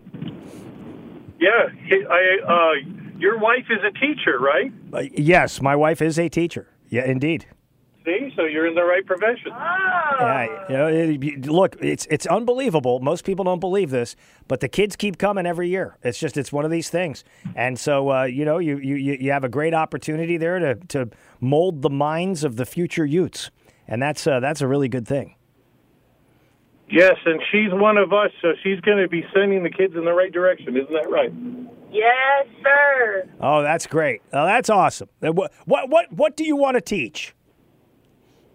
I want to teach elementary school kids. Good stuff. That's very good stuff. That's that's fantastic, and it's such a vital uh, uh, it's such a vital calling for people, and uh, I'm very I'm very happy to have you on the program today. Thank you. Yes. All right then. Okay, is that so? Was that, so you're just doing a drive by on me here, huh? That's it. That's it, Jim. You're just you, you're you're. No, no. I wanted to explain why Nikki Haley didn't drop out of the race. I Oh, okay, fair enough. What, what's the answer to that one? What what happened? well, I made the prediction that she would she would drop out in South Carolina. Yeah. uh, her home state, uh, hoping for sympathy. And you know the reason why I made that prediction? Why? Because I was hoping she would hear me and say, hey, that's a good idea, and drop the whole thing and quit taking away, quit making all the delegates mad, and quit taking away good, what could potentially have been a good future for her in the cabinet of the Trump administration. Wow. But no, Yeah. I, uh, yes. Is it is it possible that because you floated that, she decided not to do it? She was going to do it, but instead, now when you floated it, it was all shot to pieces, and, and then she didn't do it. You think she was being like uh, being a diametric, like to everything to Jim San Diego, like the she's got Jim Jim of San Diego derangement syndrome. Is is that what you're thinking? Yeah, I, I don't even know what those initials would be, but I, I'm, I'm willing to buy in on that one. Yes, Yeah, that'd make a heck of an alphabet soup, wouldn't it, it? it sure would. It'd be fantastic. Uh, listen, I, I want to thank you uh, both for, for coming by and, and spending time with us because it's um, it's a pleasure to hear from the future of America and the person who is escorting the future of America uh, i- i- in the driving uh, there in uh, in the mean streets of San Diego. I appreciate you guys coming by. Yes, I'm escorting her right to the ballot box. Well, there, well, there we go. Okay, excellent. That's good to know. Thanks, guys. Appreciate you being out there. Enjoy the rest of your week. Um, th- this has become now. This is very interesting, and I know they're still listening because what he's doing is he's now got the app up, and so I, I just I would say bl- blink twice if you feel like Jim's overly politicizing you. Okay, that's that's that's one thing you could do. But here's the thing. Here's the thing. I like the way we are building the movement. We're starting on the West Coast. We're getting those who we can persuade and get to come along to our way of thinking. That's really good. It's going to take a, a lot of persuading out there, though. A lot of persuading is going to have to happen out there. Um, but I want to go back to this Nikki Haley thing because I want to know if you think she is ever going to drop out. Is she going to suspend? Is she going to just kind of pack it in? What what is what is going to happen? And here's the uh, here's the reason why I bring it up, because there's a bunch of stuff that's happening uh, in our country right now, including where they just called in from, which is San Diego. Uh, that is where uh, the Biden administration is stashing a lot of people who are in the in the in the um, in the country uh, in an unauthorized fashion. That's that's a hugely important point. Number two, number two, if you remember the bad old days, right around the time of September 11th, um, you might remember that the Taliban had teamed up with Al Qaeda and were abusing women and girls and, and undesirables uh, in, in public spaces. Al Qaeda has now reopened their terror camps. Taliban resumes public executions and floggings.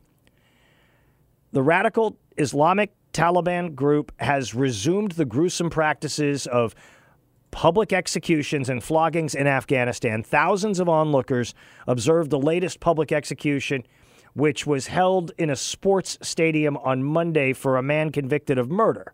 It's the third such uh, ex- execution to be carried out this month and the fifth since the U.S. abandoned Afghanistan to the Taliban in 2021. I can't remember who it was that abandoned the Taliban to um, uh, to, to, to, the country, but uh, oh, it, that's right, it was the Biden administration. Um, the executed man uh, had allegedly killed a man named Kal Muhammad. The execution took place during the heavy snowfall i- in a in a city in a um, in, in an arena. The Taliban Supreme Court said in a statement that Monday's death sentence was carried out following the approval from three of the highest courts. So they have due process. Their due process is we, we, we do plan to kill you. That's that's what they're doing. And so did this improve the conditions on the ground in Afghanistan by us pulling out the way we did? Did did that did that work out for us in any way, shape, or form? Because what's happening now is we are slowly watching the rebuild of of, of Al Qaeda and, uh, and and Afghanistan. And in fact, Al Qaeda is operating now not just in Afghanistan, but they are also operating in Iran, in far western Iran by Herat. And this this is this is a terrible outcome because at some point you know and I know and we know that they're going to find safe harbor and you know who Al Qaeda wants to hit more than anything. They want to hit Israel and they want to hit the United States. This is why you cannot have a do it yourself diplomacy plan. You cannot do a do it yourself diplomacy plan. You, you have to uh, understand that the only way you stop bad guys from being bad, the only reason why you are seeing bad guys be bad is, is because they're permitted to. Craig, welcome to the program, Craig. Hey, hey, how you doing today, Brett? I'm well, thanks. Um, yeah, I just heard you talking about the public executions and floggings going on there in uh in the Taliban country, and um, don't you think that sounds like that might be something that could get crime under control here? Well, people face some real, true repercussions. Well, we have a process. I mean, we have a process here. We have a due process here, um, and, and and if you just arrest people and incarcerate them, th- that that goes a long way. If you leave them in jail, so that they don't then come out and and and and and, and reviolate. Uh, I don't want to see public executions on street corners. Uh, I, I think I think we're better than that.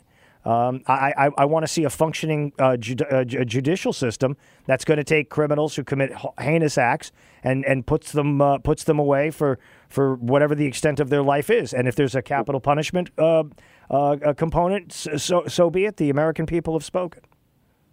Well, part of you know part of that problem is there's just um, I think what we have doesn't work. If people go away for ten years, they're pretty much they're they're hobbled. They're going to be they're ruined.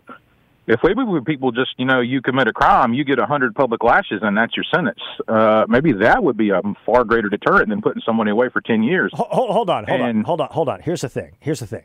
You you can't get people to go work at a McDonald's. Who are you hiring to do the flogging? I mean, the- you know, just you put a bag over somebody's head like they used to do back in the king and king, uh, king and queen days. You know, I mean, there's plenty of people that would take that job. I mean, I wouldn't do it. Yeah, the, the fact, the me, fact you, you would you would end up with you would end up with people who would be doing it under the table. They wouldn't be authorized to flog. Uh, I don't even know how you would have flogging, you know, de- de- denoted as a punishment. And and and and the reality is, what would probably end up happening is they, they would be automated. It would be automated. You know, you'd have you'd have like a robot flogger, and and then you know what would happen. I mean, um, no, f- follow this. You know, you know America as well as I know America, Craig. Um, you would have a you'd have a robot flogger, and he's supposed to give you you know 10, 10 lashes, right? Something like that. It's, All right. it, it malfunctions, gives you forty, gives you forty lashes, and then guess what? Now you got a lawsuit, and now you got to pay you got to pay for the penalty uh, of that. I mean, this is it's just easier to not come up with the flogging and the things like that, which I think are counter to the decency uh, of, of, of, of polite company. I think it's better to just incarcerate people. Uh, I don't know. I well, I I think if it worked, I would agree, but I I don't think I don't see it working with these people that are in and out of prison all the time. Yeah, but the flogging's going to just make them angrier or whatever. I mean, if the flogging, you just need to you need to give appropriate penalties. I, I, again, we're we're better than this as a people. We are better. We are better than this as a people. That's that's my two cents. Wow, that was an interesting uh, journey. News Talk 1110 99.3 WBT. It is the Brett Winterble Show. Boy, am I excited to be joined by uh, somebody whose work I've always admired. Uh, he is Rick Ungar. He is uh, he was the host of the uh, Rick Ungar Show. He is uh, a super smart guy, and we're on two different sides of the uh, of the political aisle. And it's great to have you back, Rick. Brent, how are you? It's been a while. A, a little bit, a little bit of a while for sure, for sure. How how do how do we assess what is happening in this race between these two uh, these two Titanic uh, uh, eighty plus year olds? What, what what do we have happening coming down the pike? You know, it's so hard to say. There's so much time now between uh, today and election day, and so many things can happen. It's it's kind of weird because it's kind of turning out that they both have a similar issue to deal with in terms of acuity, um, and and I don't know how that's going to play play into it. Uh, it's interesting. You talk to a, a Biden supporter, and they will say, "Nah, it's no big deal. He's always been that way." You talk to a Trump supporter, and they'll say, "Nah, he's he's fine. He just misread the prompter." So I don't know if, if that's all going to zero out or what. But uh, man, it, it's it's just really hard to say what we should expect. Do you think there'll be more action in, in the down ballot uh, races? You know, the stuff in the Congress, the stuff in the Senate that's going to happen. We just watched Mitch McConnell announce that he's going to uh, for, for, forego the leadership position, and they'll they'll certainly shuffle the decks. But um, how does this play out on both sides? Because uh, obviously. We, we, we do have a, a an aged Senate. Uh, we have a slightly younger Congress, I think. But what are you expecting, Rick? Well, you know, it's it's interesting because in presidential election years, you certainly get more voters to the poll, but the importance of down ballot races kind of takes you know a bit of a of a fall off because all the attention's on the presidential candidates. If I'm in the predicting business, mm-hmm. I think there's a really good chance you could see Democrats retaking control of the House but Republicans retaking control of the Senate. You could see a switch there. Um, it's it's going to be interesting to see the way retirements are happening and the way things are shaping up. I mean, the retirement thing probably is going to have a greater impact in in both houses uh, than anybody would have anticipated. But yet, you're seeing some interesting races being created because of people giving up their seats. What what are what are you hearing as you as you talk to strategists around uh, the Democrat circles and things like that? Um, do you think that Biden will remain in this position? You know, people are always talking about could could we see Gavin Newsom or somebody else come in uh, from from from another position? Do you think he's do you think he's the, the definite nominee? I think so. I mean, look, you know, there's always, as I say, there's a lot that can happen between now and election day.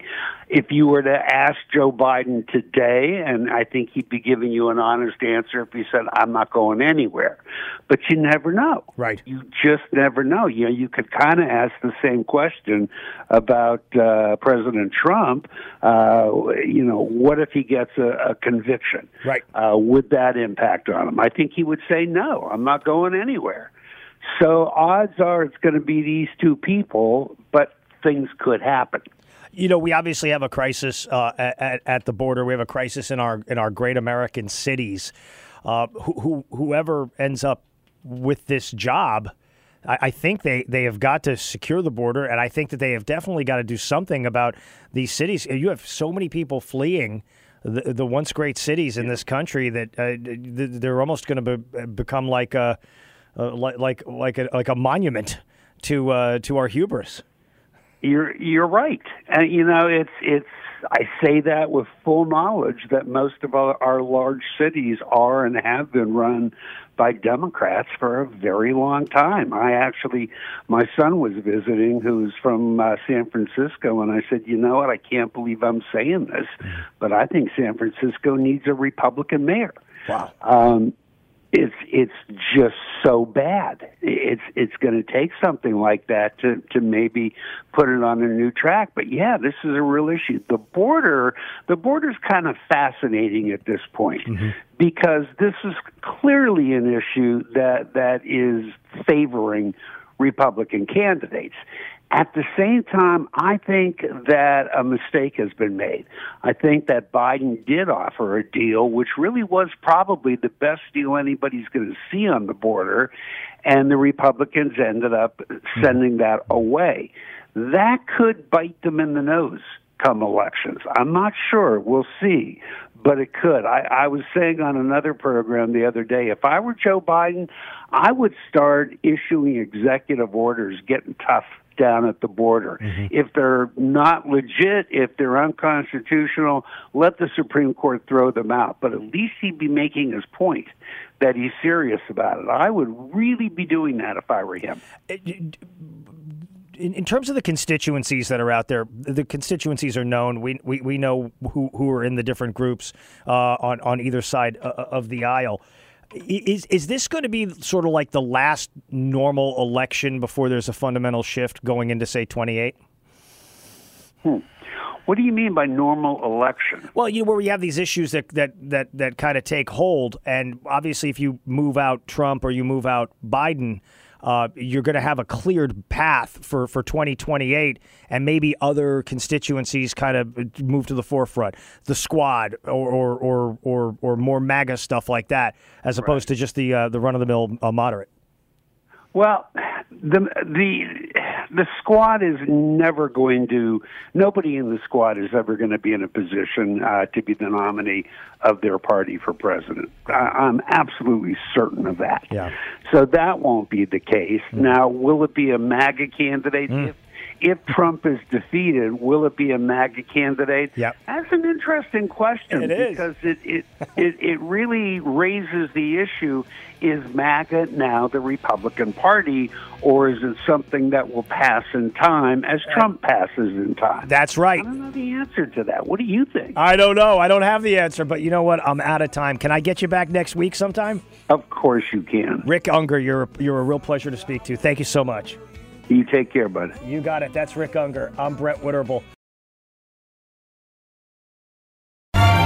Day magic's all around. Oh, yeah! Sidewalks for regular walking, not for fancy walking. I'm about to do something pretty crazy.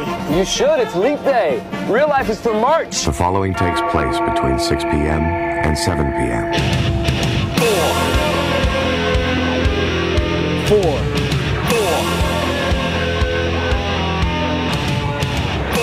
News Talk 1110 993 WBT. Welcome to Leap Day. We have the fourth hour, and it is great to be with you. Oh, we got a big reveal in just the last couple of hours. A big reveal. I hope you're sitting down. If you're driving, you better be sitting down. Um, but listen to this. This is this is really quite something. At long last, first son Hunter Biden affirmed during his Wednesday impeachment inquiry deposition that his father, Joe, was the big guy. He acknowledged that Joe is the big guy. It was about a business deal with a Chinese state linked energy firm that yielded millions of dollars for Biden family members and other associates more than three years after the New York Post broke the story, but rejected the notion that the president was ever penciled in for 10%. Uh, for a 10% stake. Quote, at one point, we asked Hunter about the 10% for the big guy, said Representative Marjorie Taylor Greene, a member of the House Oversight Committee. Following Hunter's six hour closed door deposition on Capitol Hill, we showed him the email and he said, Oh, that was after my father left office.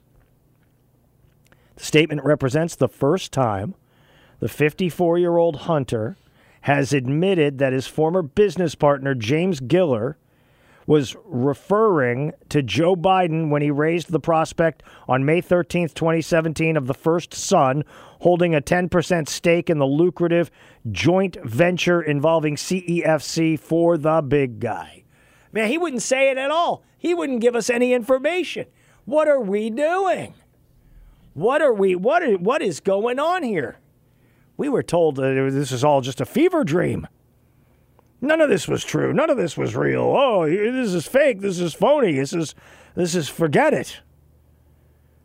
I mean, it's really the president lashed out at a Post reporter in June of 2023 when being pressed about uh, being referred to as the big guy, a moniker that his brother Frank also used, in addition to several other Hunter associates. Why do you ask such a dumb question? Biden shot back. House Oversight Committee Chairman James Comer described the deal involving CEFC uh, China Energy as money laundering. Comer released bank records last year showing the firm, a shuttered entity that was apparently part of the Chinese Communist Party's Belt and Roads uh, foreign influence campaign, paid James and Hunter Biden $6.1 million in 2017 and 2018, including a $5 million wire on August 8th, 2017, days after Hunter texted CEFC translator that I'm sitting here waiting for the call with my father. And then what does he say? He says, he says about that comment is high. He was high and he was drunk and he was sitting not with his father. He was sitting out in Delaware at his father's house, and his father wasn't anywhere near the scene. He's just bluffing. Wow. Really quite something. Now, you you understand what's going to come next, right? Well, I'll, I'll tell you in just a second. Let's talk to Stan. Hello, Stan. How are you doing today, Brett? I'm well. Thank you very much. Well, well, that's just awesome. I wanted to tell you something that I hear people all the time talk about, like the Republican Party. Yeah. And what made me think about this is I was listening to Nikki Haley, the, her last one of her last speeches that she did, and she said something about like where Donald Trump wanted to take the repart take the Republican Party, and she said where he wants to go is not good for the Republican Party. Mm-hmm. And it dawned on me that there's a stark, even more than I would have suspected, there's a stark difference between the voters of both parties, actually, and the political leaders who run the party. Yes. So, so when you say something, when you say Republican Party, you almost need to delineate at that, in that statement whether you're talking about the voter base or you're actually talking about the political leaders who who run the party. And if you think about it, the Democratic base is more aligned with Bernie Sanders. Yes. The people who run the party shut him down because they didn't want the party to go where the base represents the party. Very true. And so, so what we're watching now is we're watching the MAGA movement trying to realign the Republican Party to be more in line and represent the actual voter base of the party. And that's where the friction is coming from. Well, and, and what you're talking about here that's very important, what you're talking about here is the structure of the management of the party. Okay. Correct. So, so the way you would, I think, the way we could think about things here, just uh, just to use this as as as articulately as we can. So let's say, let's say, the Panthers are the party. Mm-hmm. The people who go to the games are the voters. Right? Fair enough. Mm-hmm. Okay. And so that's what the relationship is like. So when when people talk about the Republican Party or they talk about the Democratic Party or they talk about a team, they have to understand that they're they're they're part of a structure. But the people who go to the games to see the Panthers, the people who uh, vote particular ways uh, that are in alignment or not in alignment with a given party, that's that's all that's all just a that that's the fun and games part of it. The structure of the party. You, you want you want to know my opinion about that? I, I think the structure of these parties is, is going to start to deteriorate over the next couple of elections because I don't think the Republican Party and the Democratic Party are, are serving the voters in the way that they, they should be served. Correct. That, and that's, that's what we're watching now. Yeah, it's. I mean, it's it's a it's a. Um, you know, you have a realignment, but what you have is a you know you have a, you have a, a, a dis uh, you know a, a, a tear down that's going to happen, but that's always been the case. Parties don't last forever. I mean, the Democrat Party has lasted for a very long time, but So, well, so, so then my question for you then is this: After all of this happens, do Yeah. you see another party? Or do you see things? How do you see things? That's a good question. You know, that's future? I could see parties falling away. I mean, I honestly could. You don't see anybody uh, like Ronna McDaniel just bailed. I don't know who's running the Democrat Party. Is it still Jamie Harrison? I mean, I, I, I- I don't know. So I don't know that those parties are necessarily important to anybody but the people who are inside the architecture. Know, because you think about it, the Whigs and the Tories don't exist. They don't anymore exist either. anymore. Absolutely not. There used to be Democrat Republicans, right? There used to be a party called the Democrat Republicans. There used to be the Federalists. There used to be um, any number of things. Uh, you know, you, the way people. I don't know that you need them, uh, other than the management of monies and uh, and and support lines. Uh, I you know I, I, I don't I don't I don't know what the value of, of the party is to the, party average American. anymore. Yeah, most Americans don't even write checks to the parties. Yeah. I mean, it's Yeah, it's it's yeah. it's it's all it's all it's all the big money people that write the check. Correct. That's right.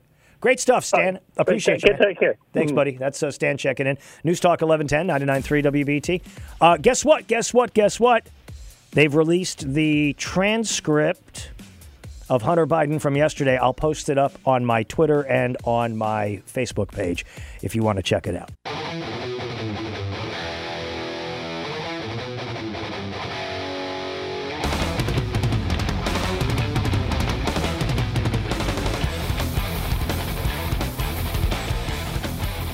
News Talk 1110 993 WBT Brett Winterble Show. I posted up over at the Brett Winterble Show Facebook page and on the Twitter uh, feed. I put up the uh, transcript of the Committee on Oversight and Accountability uh, with uh, Hunter Biden's testimony. It's 229 pages uh, of of awesome. I mean that that's that for real. Uh, in fact, I'm looking right here, I, I just it just so happens at page 144, Matt Gaetz is asking questions. It seems odd that someone is articulating a family member of yours getting part of a deal. You now, in the context of this impeachment inquiry, have all these protests about that, but you can't recall whether or not those ever materialized. And so Hunter, uh, Hunter says, Mr. Gaetz, Mr. Gaetz in 2019 in 2019, did you drop off your laptop at a repair shop? Hunter Biden says, Not that I remember, no. Did you have a laptop in 2019? I've had many laptops. Did you typically keep a separate laptop for work or personal, uh, or was it usually one laptop you operated with? I don't know. I don't think there was a distinction between necessarily work and personal. Do you recall ever having dropped off a laptop at a repair shop? No I mean, so he's he's being evasive, just like everything that you would expect it to be. You can you can go in there and read it. Um, it's, uh, it's it's it's it's a, it's a fascinating uh, reveal. I want to share with you a piece of sound that I think is really uh, uh important, and it's going to be a, a, kind of a two a two different uh, clips. So I'm going to use cut number 30 first up. Cut number 30. Kamala Harris is very happy about the liberal prosecutors who are out there in the cities that are not necessarily making you feel safe. Kamala Harris loves those liberal prosecutors, yes, Soros supported prosecutors. Um, cut number 30, please. Having progressive prosecutors, for example, who can show what is possible and then show that it works and show that, frankly, it's not contrary at all to public safety. In fact, it is a better way, it is a very effective way, among other ways, to achieve public safety. So if you live in a city, do you want a progressive prosecutor or do you want somebody who's going to prosecute criminals? You want a progressive prosecutor or do you want a district attorney that's going to go after actual criminals? I mean, so if you're getting robbed, is there a way to be robbed where you feel better because you know a a, a, a criminal is going to get an easier punishment with the progressive prosecutor? Or are you angry that they came into your house, stole your possessions, fenced them someplace, and you'll never get your tea set back again or, or something else? How important is it for you to have a progressive prosecutor looking out for you? Well, here's what's interesting John Kennedy, John Kennedy uh, from the state of Louisiana, he's interviewing or he's, he's questioning the uh, Bureau of Prisons chair, uh, chief, and he's got questions, and she's got terrible answers.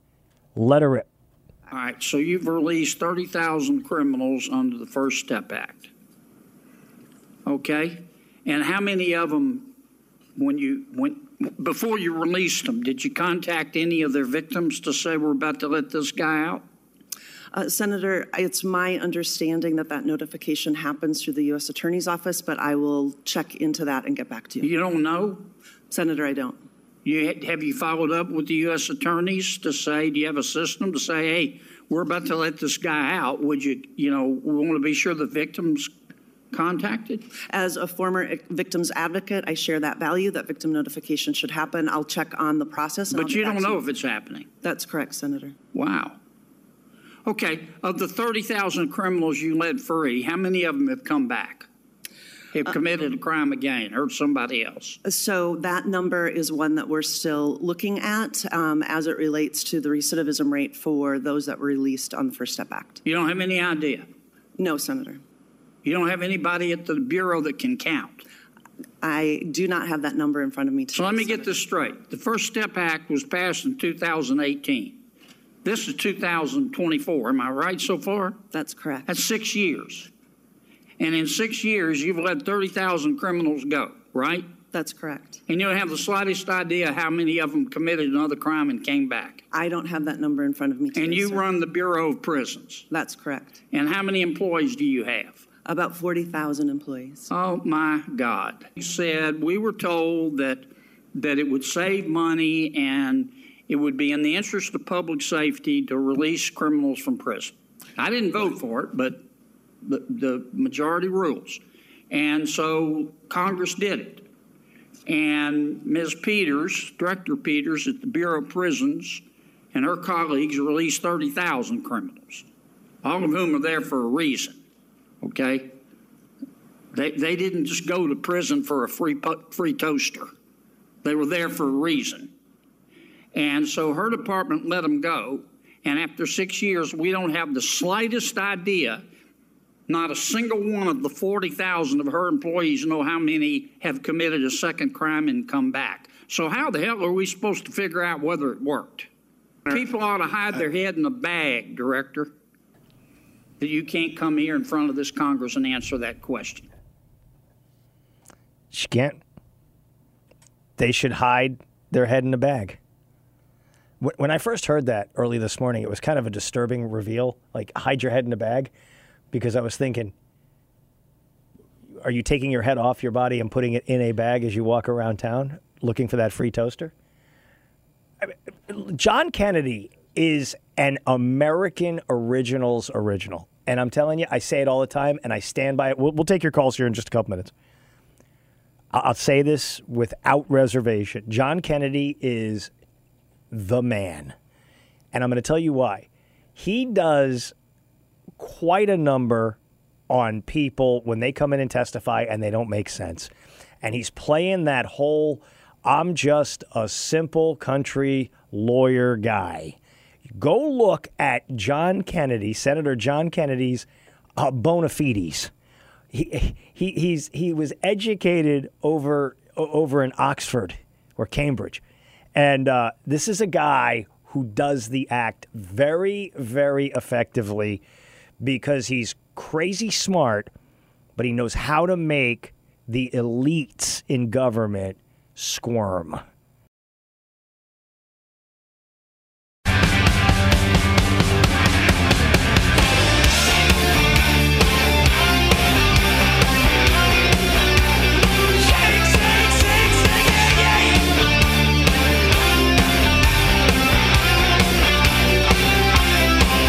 News Talk 1110 99.3 WBT, Brett Winterble Show. Good to be with you. Let's uh, jump out and talk to Nathan. Nathan, welcome to the program. Hey, Brett, Mecca great to talk to you this evening. Thank you for calling. I just, I just wanted to make the comment that uh, the track 30 that you played of Kamala Harris, Yes, sir. that is the most uh, intelligent statement I've ever heard her make. And, and probably honest, the most honest statement. Exactly. And the the interesting thing is, she didn't say whether what she was referring to was according to the Constitution yep. or the law. That's right. Well, because progressives believe that their ways are above the law and above the Constitution. Yeah. You know, Exactly. Great stuff. Thanks so much for taking my call. Have a great evening, sir. You too, Nathan. I appreciate you being out there today, sir. Thank you very much. Let's go to Mary next. Mary, welcome to the program.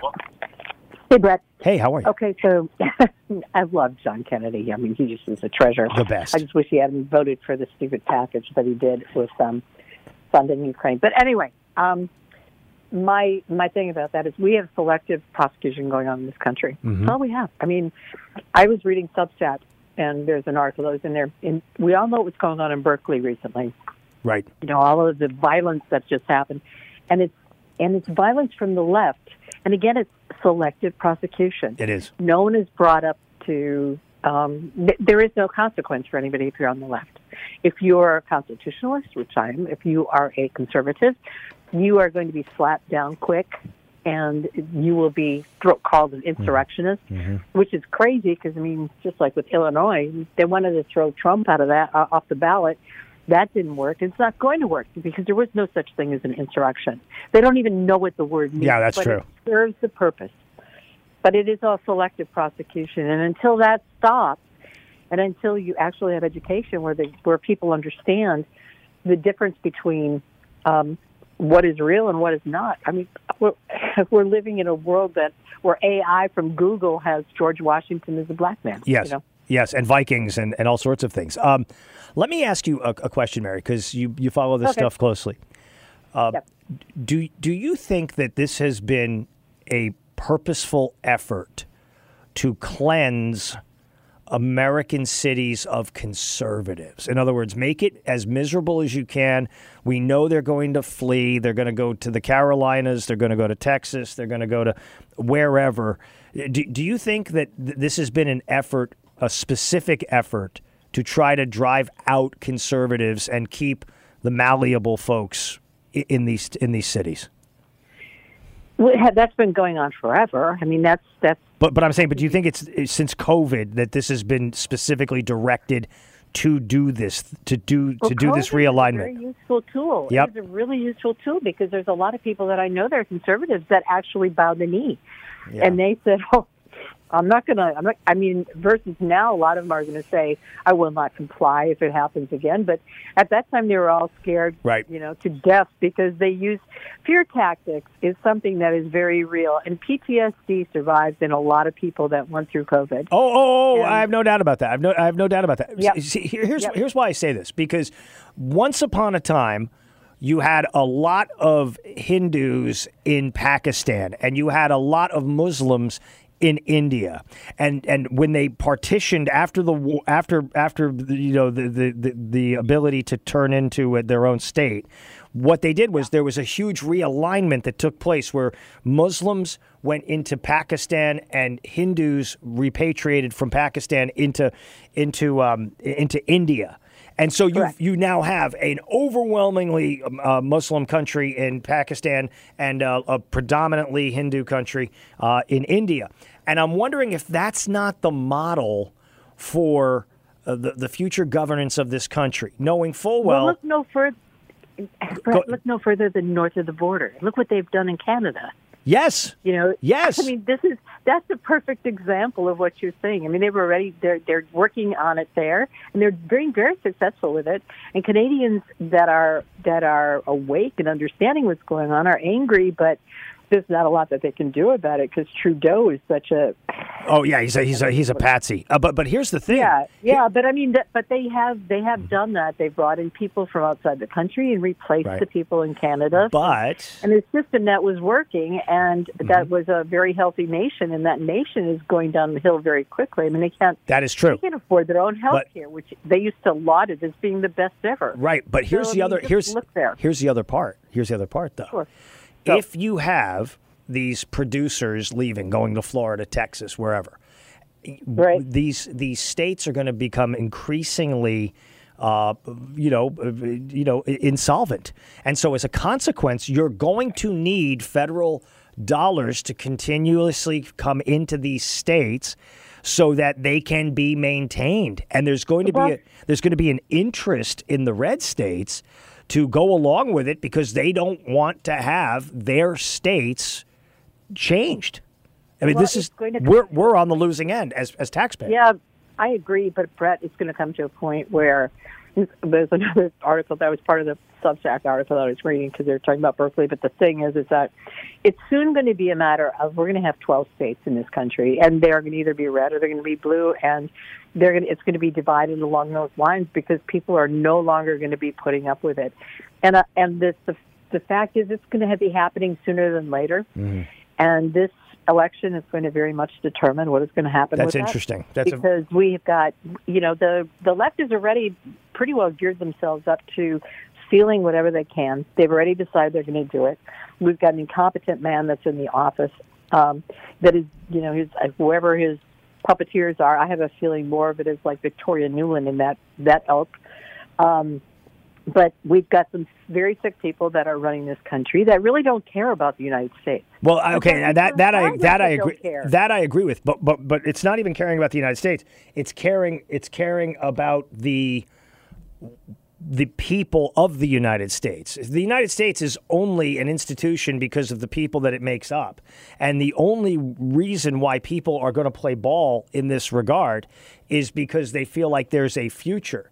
And what we have seen for the last 20, 25 years, easily 25 years, is a demoralization, a, a concentrated attempt to demoralize the American people. Thanks so much, Mary. I appreciate you being out there.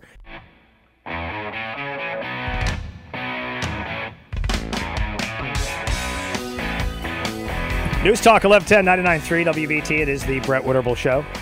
So Breaking Brett Jensen is doing a show live tonight, right? He's doing a show live tonight over at the uh, cigar event. This is going to be really cool. And I've got a little birdie telling me that there's A big crowd over there. A large crowd has descended, and this is going to be awesome. And I'm, uh, I, I think it's this is mandatory listening all the way from uh, from now until what, they're going to go till nine. Is it nine? No, till nine, seven o'clock till nine. It- we have ten more minutes left, but it's uh, it's going to be a tremendous event, and uh, love it. I love uh, I love it for Brett Jensen. It's going to be amazing.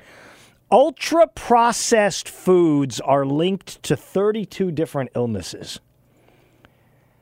Now, I, do you like ultra processed foods? Like, you know, ultra processed pr- foods can cause dozens of terrible health problems among people who eat them too often, a new review has warned. Researchers link diets high in ultra processed foods to an increased risk of 32 separate illnesses. In particular, these foods are strongly tied to risk with early death, heart disease, cancer, mental health disorders, overweight and obesity, and type 2 diabetes. For example, ultra processed foods associated are associated with a 50% increased risk of heart related death, a 48 to 53% increased risk of anxiety and common mental disorders, and a 12% risk of type 2 diabetes. Now, so what are we talking about here? Here's your ultra processed foods packaged snacks, sugary drinks, instant noodles, sweet cereals, and ready to eat meals. That is actually my entire diet. I was gonna say it's just like everybody's like raising their hands, going guilty, guilty, guilty, right? The products undergo multiple industrial processes to make them tasty and shelf stable and contain additives like emulsifiers, coloring agents, and chemical flavors. I don't like the sound of emulsifiers. I- I, I don't like any of what I'm seeing here, but it's like coloring agents and chemical flavors. Excuse me. What would you like tonight? Would would you would you like yourself some salmon and some rice pilaf? Nah, can I get some emulsifiers and uh, food coloring, please? Yeah, well, and chemicals. I need some chemicals. I'm feeling like I'm a little low on the red dye number five. Can I get a little red dye number number five on the side, please? Can I get some Like red eye? cup of it? maybe? Can I get some red eye gravy that actually has no gravy or any nutrition in it at all? Can I have a uh, bowl of saturated fats, please? Here's what I'm looking for. I really, if you could just get me some minute rice in in a bowl of RC cola. I mean, I'm I'm just trying to shoot that that energy level through my head. Just wham. I mean, it's. I mean, but this is like crazy, right? I mean, think about this. Because because look at what they're saying it does. And I'm not. And look, I I'm I'm live and let live guy. Okay, I'm I'm I'm a I'm a freedom believer. But it gives you mental health disorders. So I, I, I, I said this the other day. I said this off the air to you guys the other day. So when I went to Italy with my wife in the summer, we went with our WBT friends. Um, I left and I got back and I weighed exactly what I weighed when I left. I didn't put on any weight. And I'm eating pasta, drinking wine, eating all the you know, d- desserts, all that sort of stuff. And I came back and I, I didn't move a pound. And I mean, it was like unbelievable. I'm like, oh gosh, I'm gonna have to really go cut cut the cut the cut the weight. No, it was like I, I went out, I went out at the number, I came back at the number, at the number, and so it's because they don't like they have all these rules against the stuff. Like I imagine when people come here, like you're coming here on a food tour, and they go, you know what I want? I want a giant box of Captain Crunch. Uh, I, I want to eat. I want to eat ho hos and uh, zingers and little Debbie snack cakes and all that. And then uh, it's gonna be my food tour. And then they probably go home and they're probably like, I can't get out of bed for a week. They laid us low. You think I can taste the chemicals? Does it stand out to them? I, I is I mean, if this is all ultra processed food, then the ultra processed food is like it's chemical. I mean, it's it is it's like you think I'm going to buy some uh, imitation lemon. Why am I buying imitate? Why don't I just buy a lemon and squeeze? Go because because natural fruit doesn't taste as good as enhanced fruit. You ever tried squeezing a lemon? It's not easy. It's an effort. It's not that hard. It's it's not. You put it you put it on the table and you roll it back and forth. You get it all kind of loosened up. You cut it open and then and then you fork it. You fork the lemon. You just go and all the stuff comes out. And then your hands are sticky for. then you wash your hands, or you put on gloves, or you just like you just leave it kind of how it is. You're suddenly you're, you have cat-like tactile natures. Unfortunately, uh, the ultra-processed foods now account for 58% of total daily energy intake. Wow, that's unbelievable. I mean, I, I, I- I know you're driving around. You're like, go tell us about the politics. Well, there's there's politics behind this kind of stuff too, right? Highly processed foods contro- can contain loads of sugar, salt, and fat, as well as other ingredients that can be harmful. I, I have to rethink what I'm going to eat from now on. But I do think if I had to, like if I had to change my diet 100%, I think I could exist. I, I really do. I could exist probably on a diet exclusively founded by beef jerky. Like beef jerky is something that you I, I, I I can go beef jerky all day all day every day if I have to. Beef jerky is uh, that is that's the nectar of the gods. I mean, you think about it. And I'm not I'm not talking about like Slim Jim. I'm talking beef jerky. I, I turkey jerky, no good. I'm not turkey jerking. Uh, I'm, I'm going with the beef jerky. I could do that. Uh, you know, protein is nice. I like protein. You know, all that. I, I don't need these emulsifiers. Emulsifiers feel like this is something you put in your hair. Put down that bucket of Crisco. I, I, I can't. I don't want to consume anything I can't spell, and there's no chance of smelling emulsifiers. Yeah, emulsifiers are, you know what, they they they they've been deploying them uh, around the world. The emulsification of, of this, the emulsification of that. No, it's actually I, I'm I'm not. I, I don't even know what they look like. Um, but I imagine clearly they must be delicious because they're in so much food. On my way home, I got to make a stop. Uh, I got to stop at the Pop Tart tree. I get the Pop Tart tree. All right, coming up next, we got Breaking with Brett Jensen. He's got a special show he's got coming up. He's at the cigar uh, place. It's going to be amazing. Thank you, of course, to my producer here this last hour, Isaac, TJ, Anna, Pam, and each and every one of you. Check out my trip. We're going on the Danube.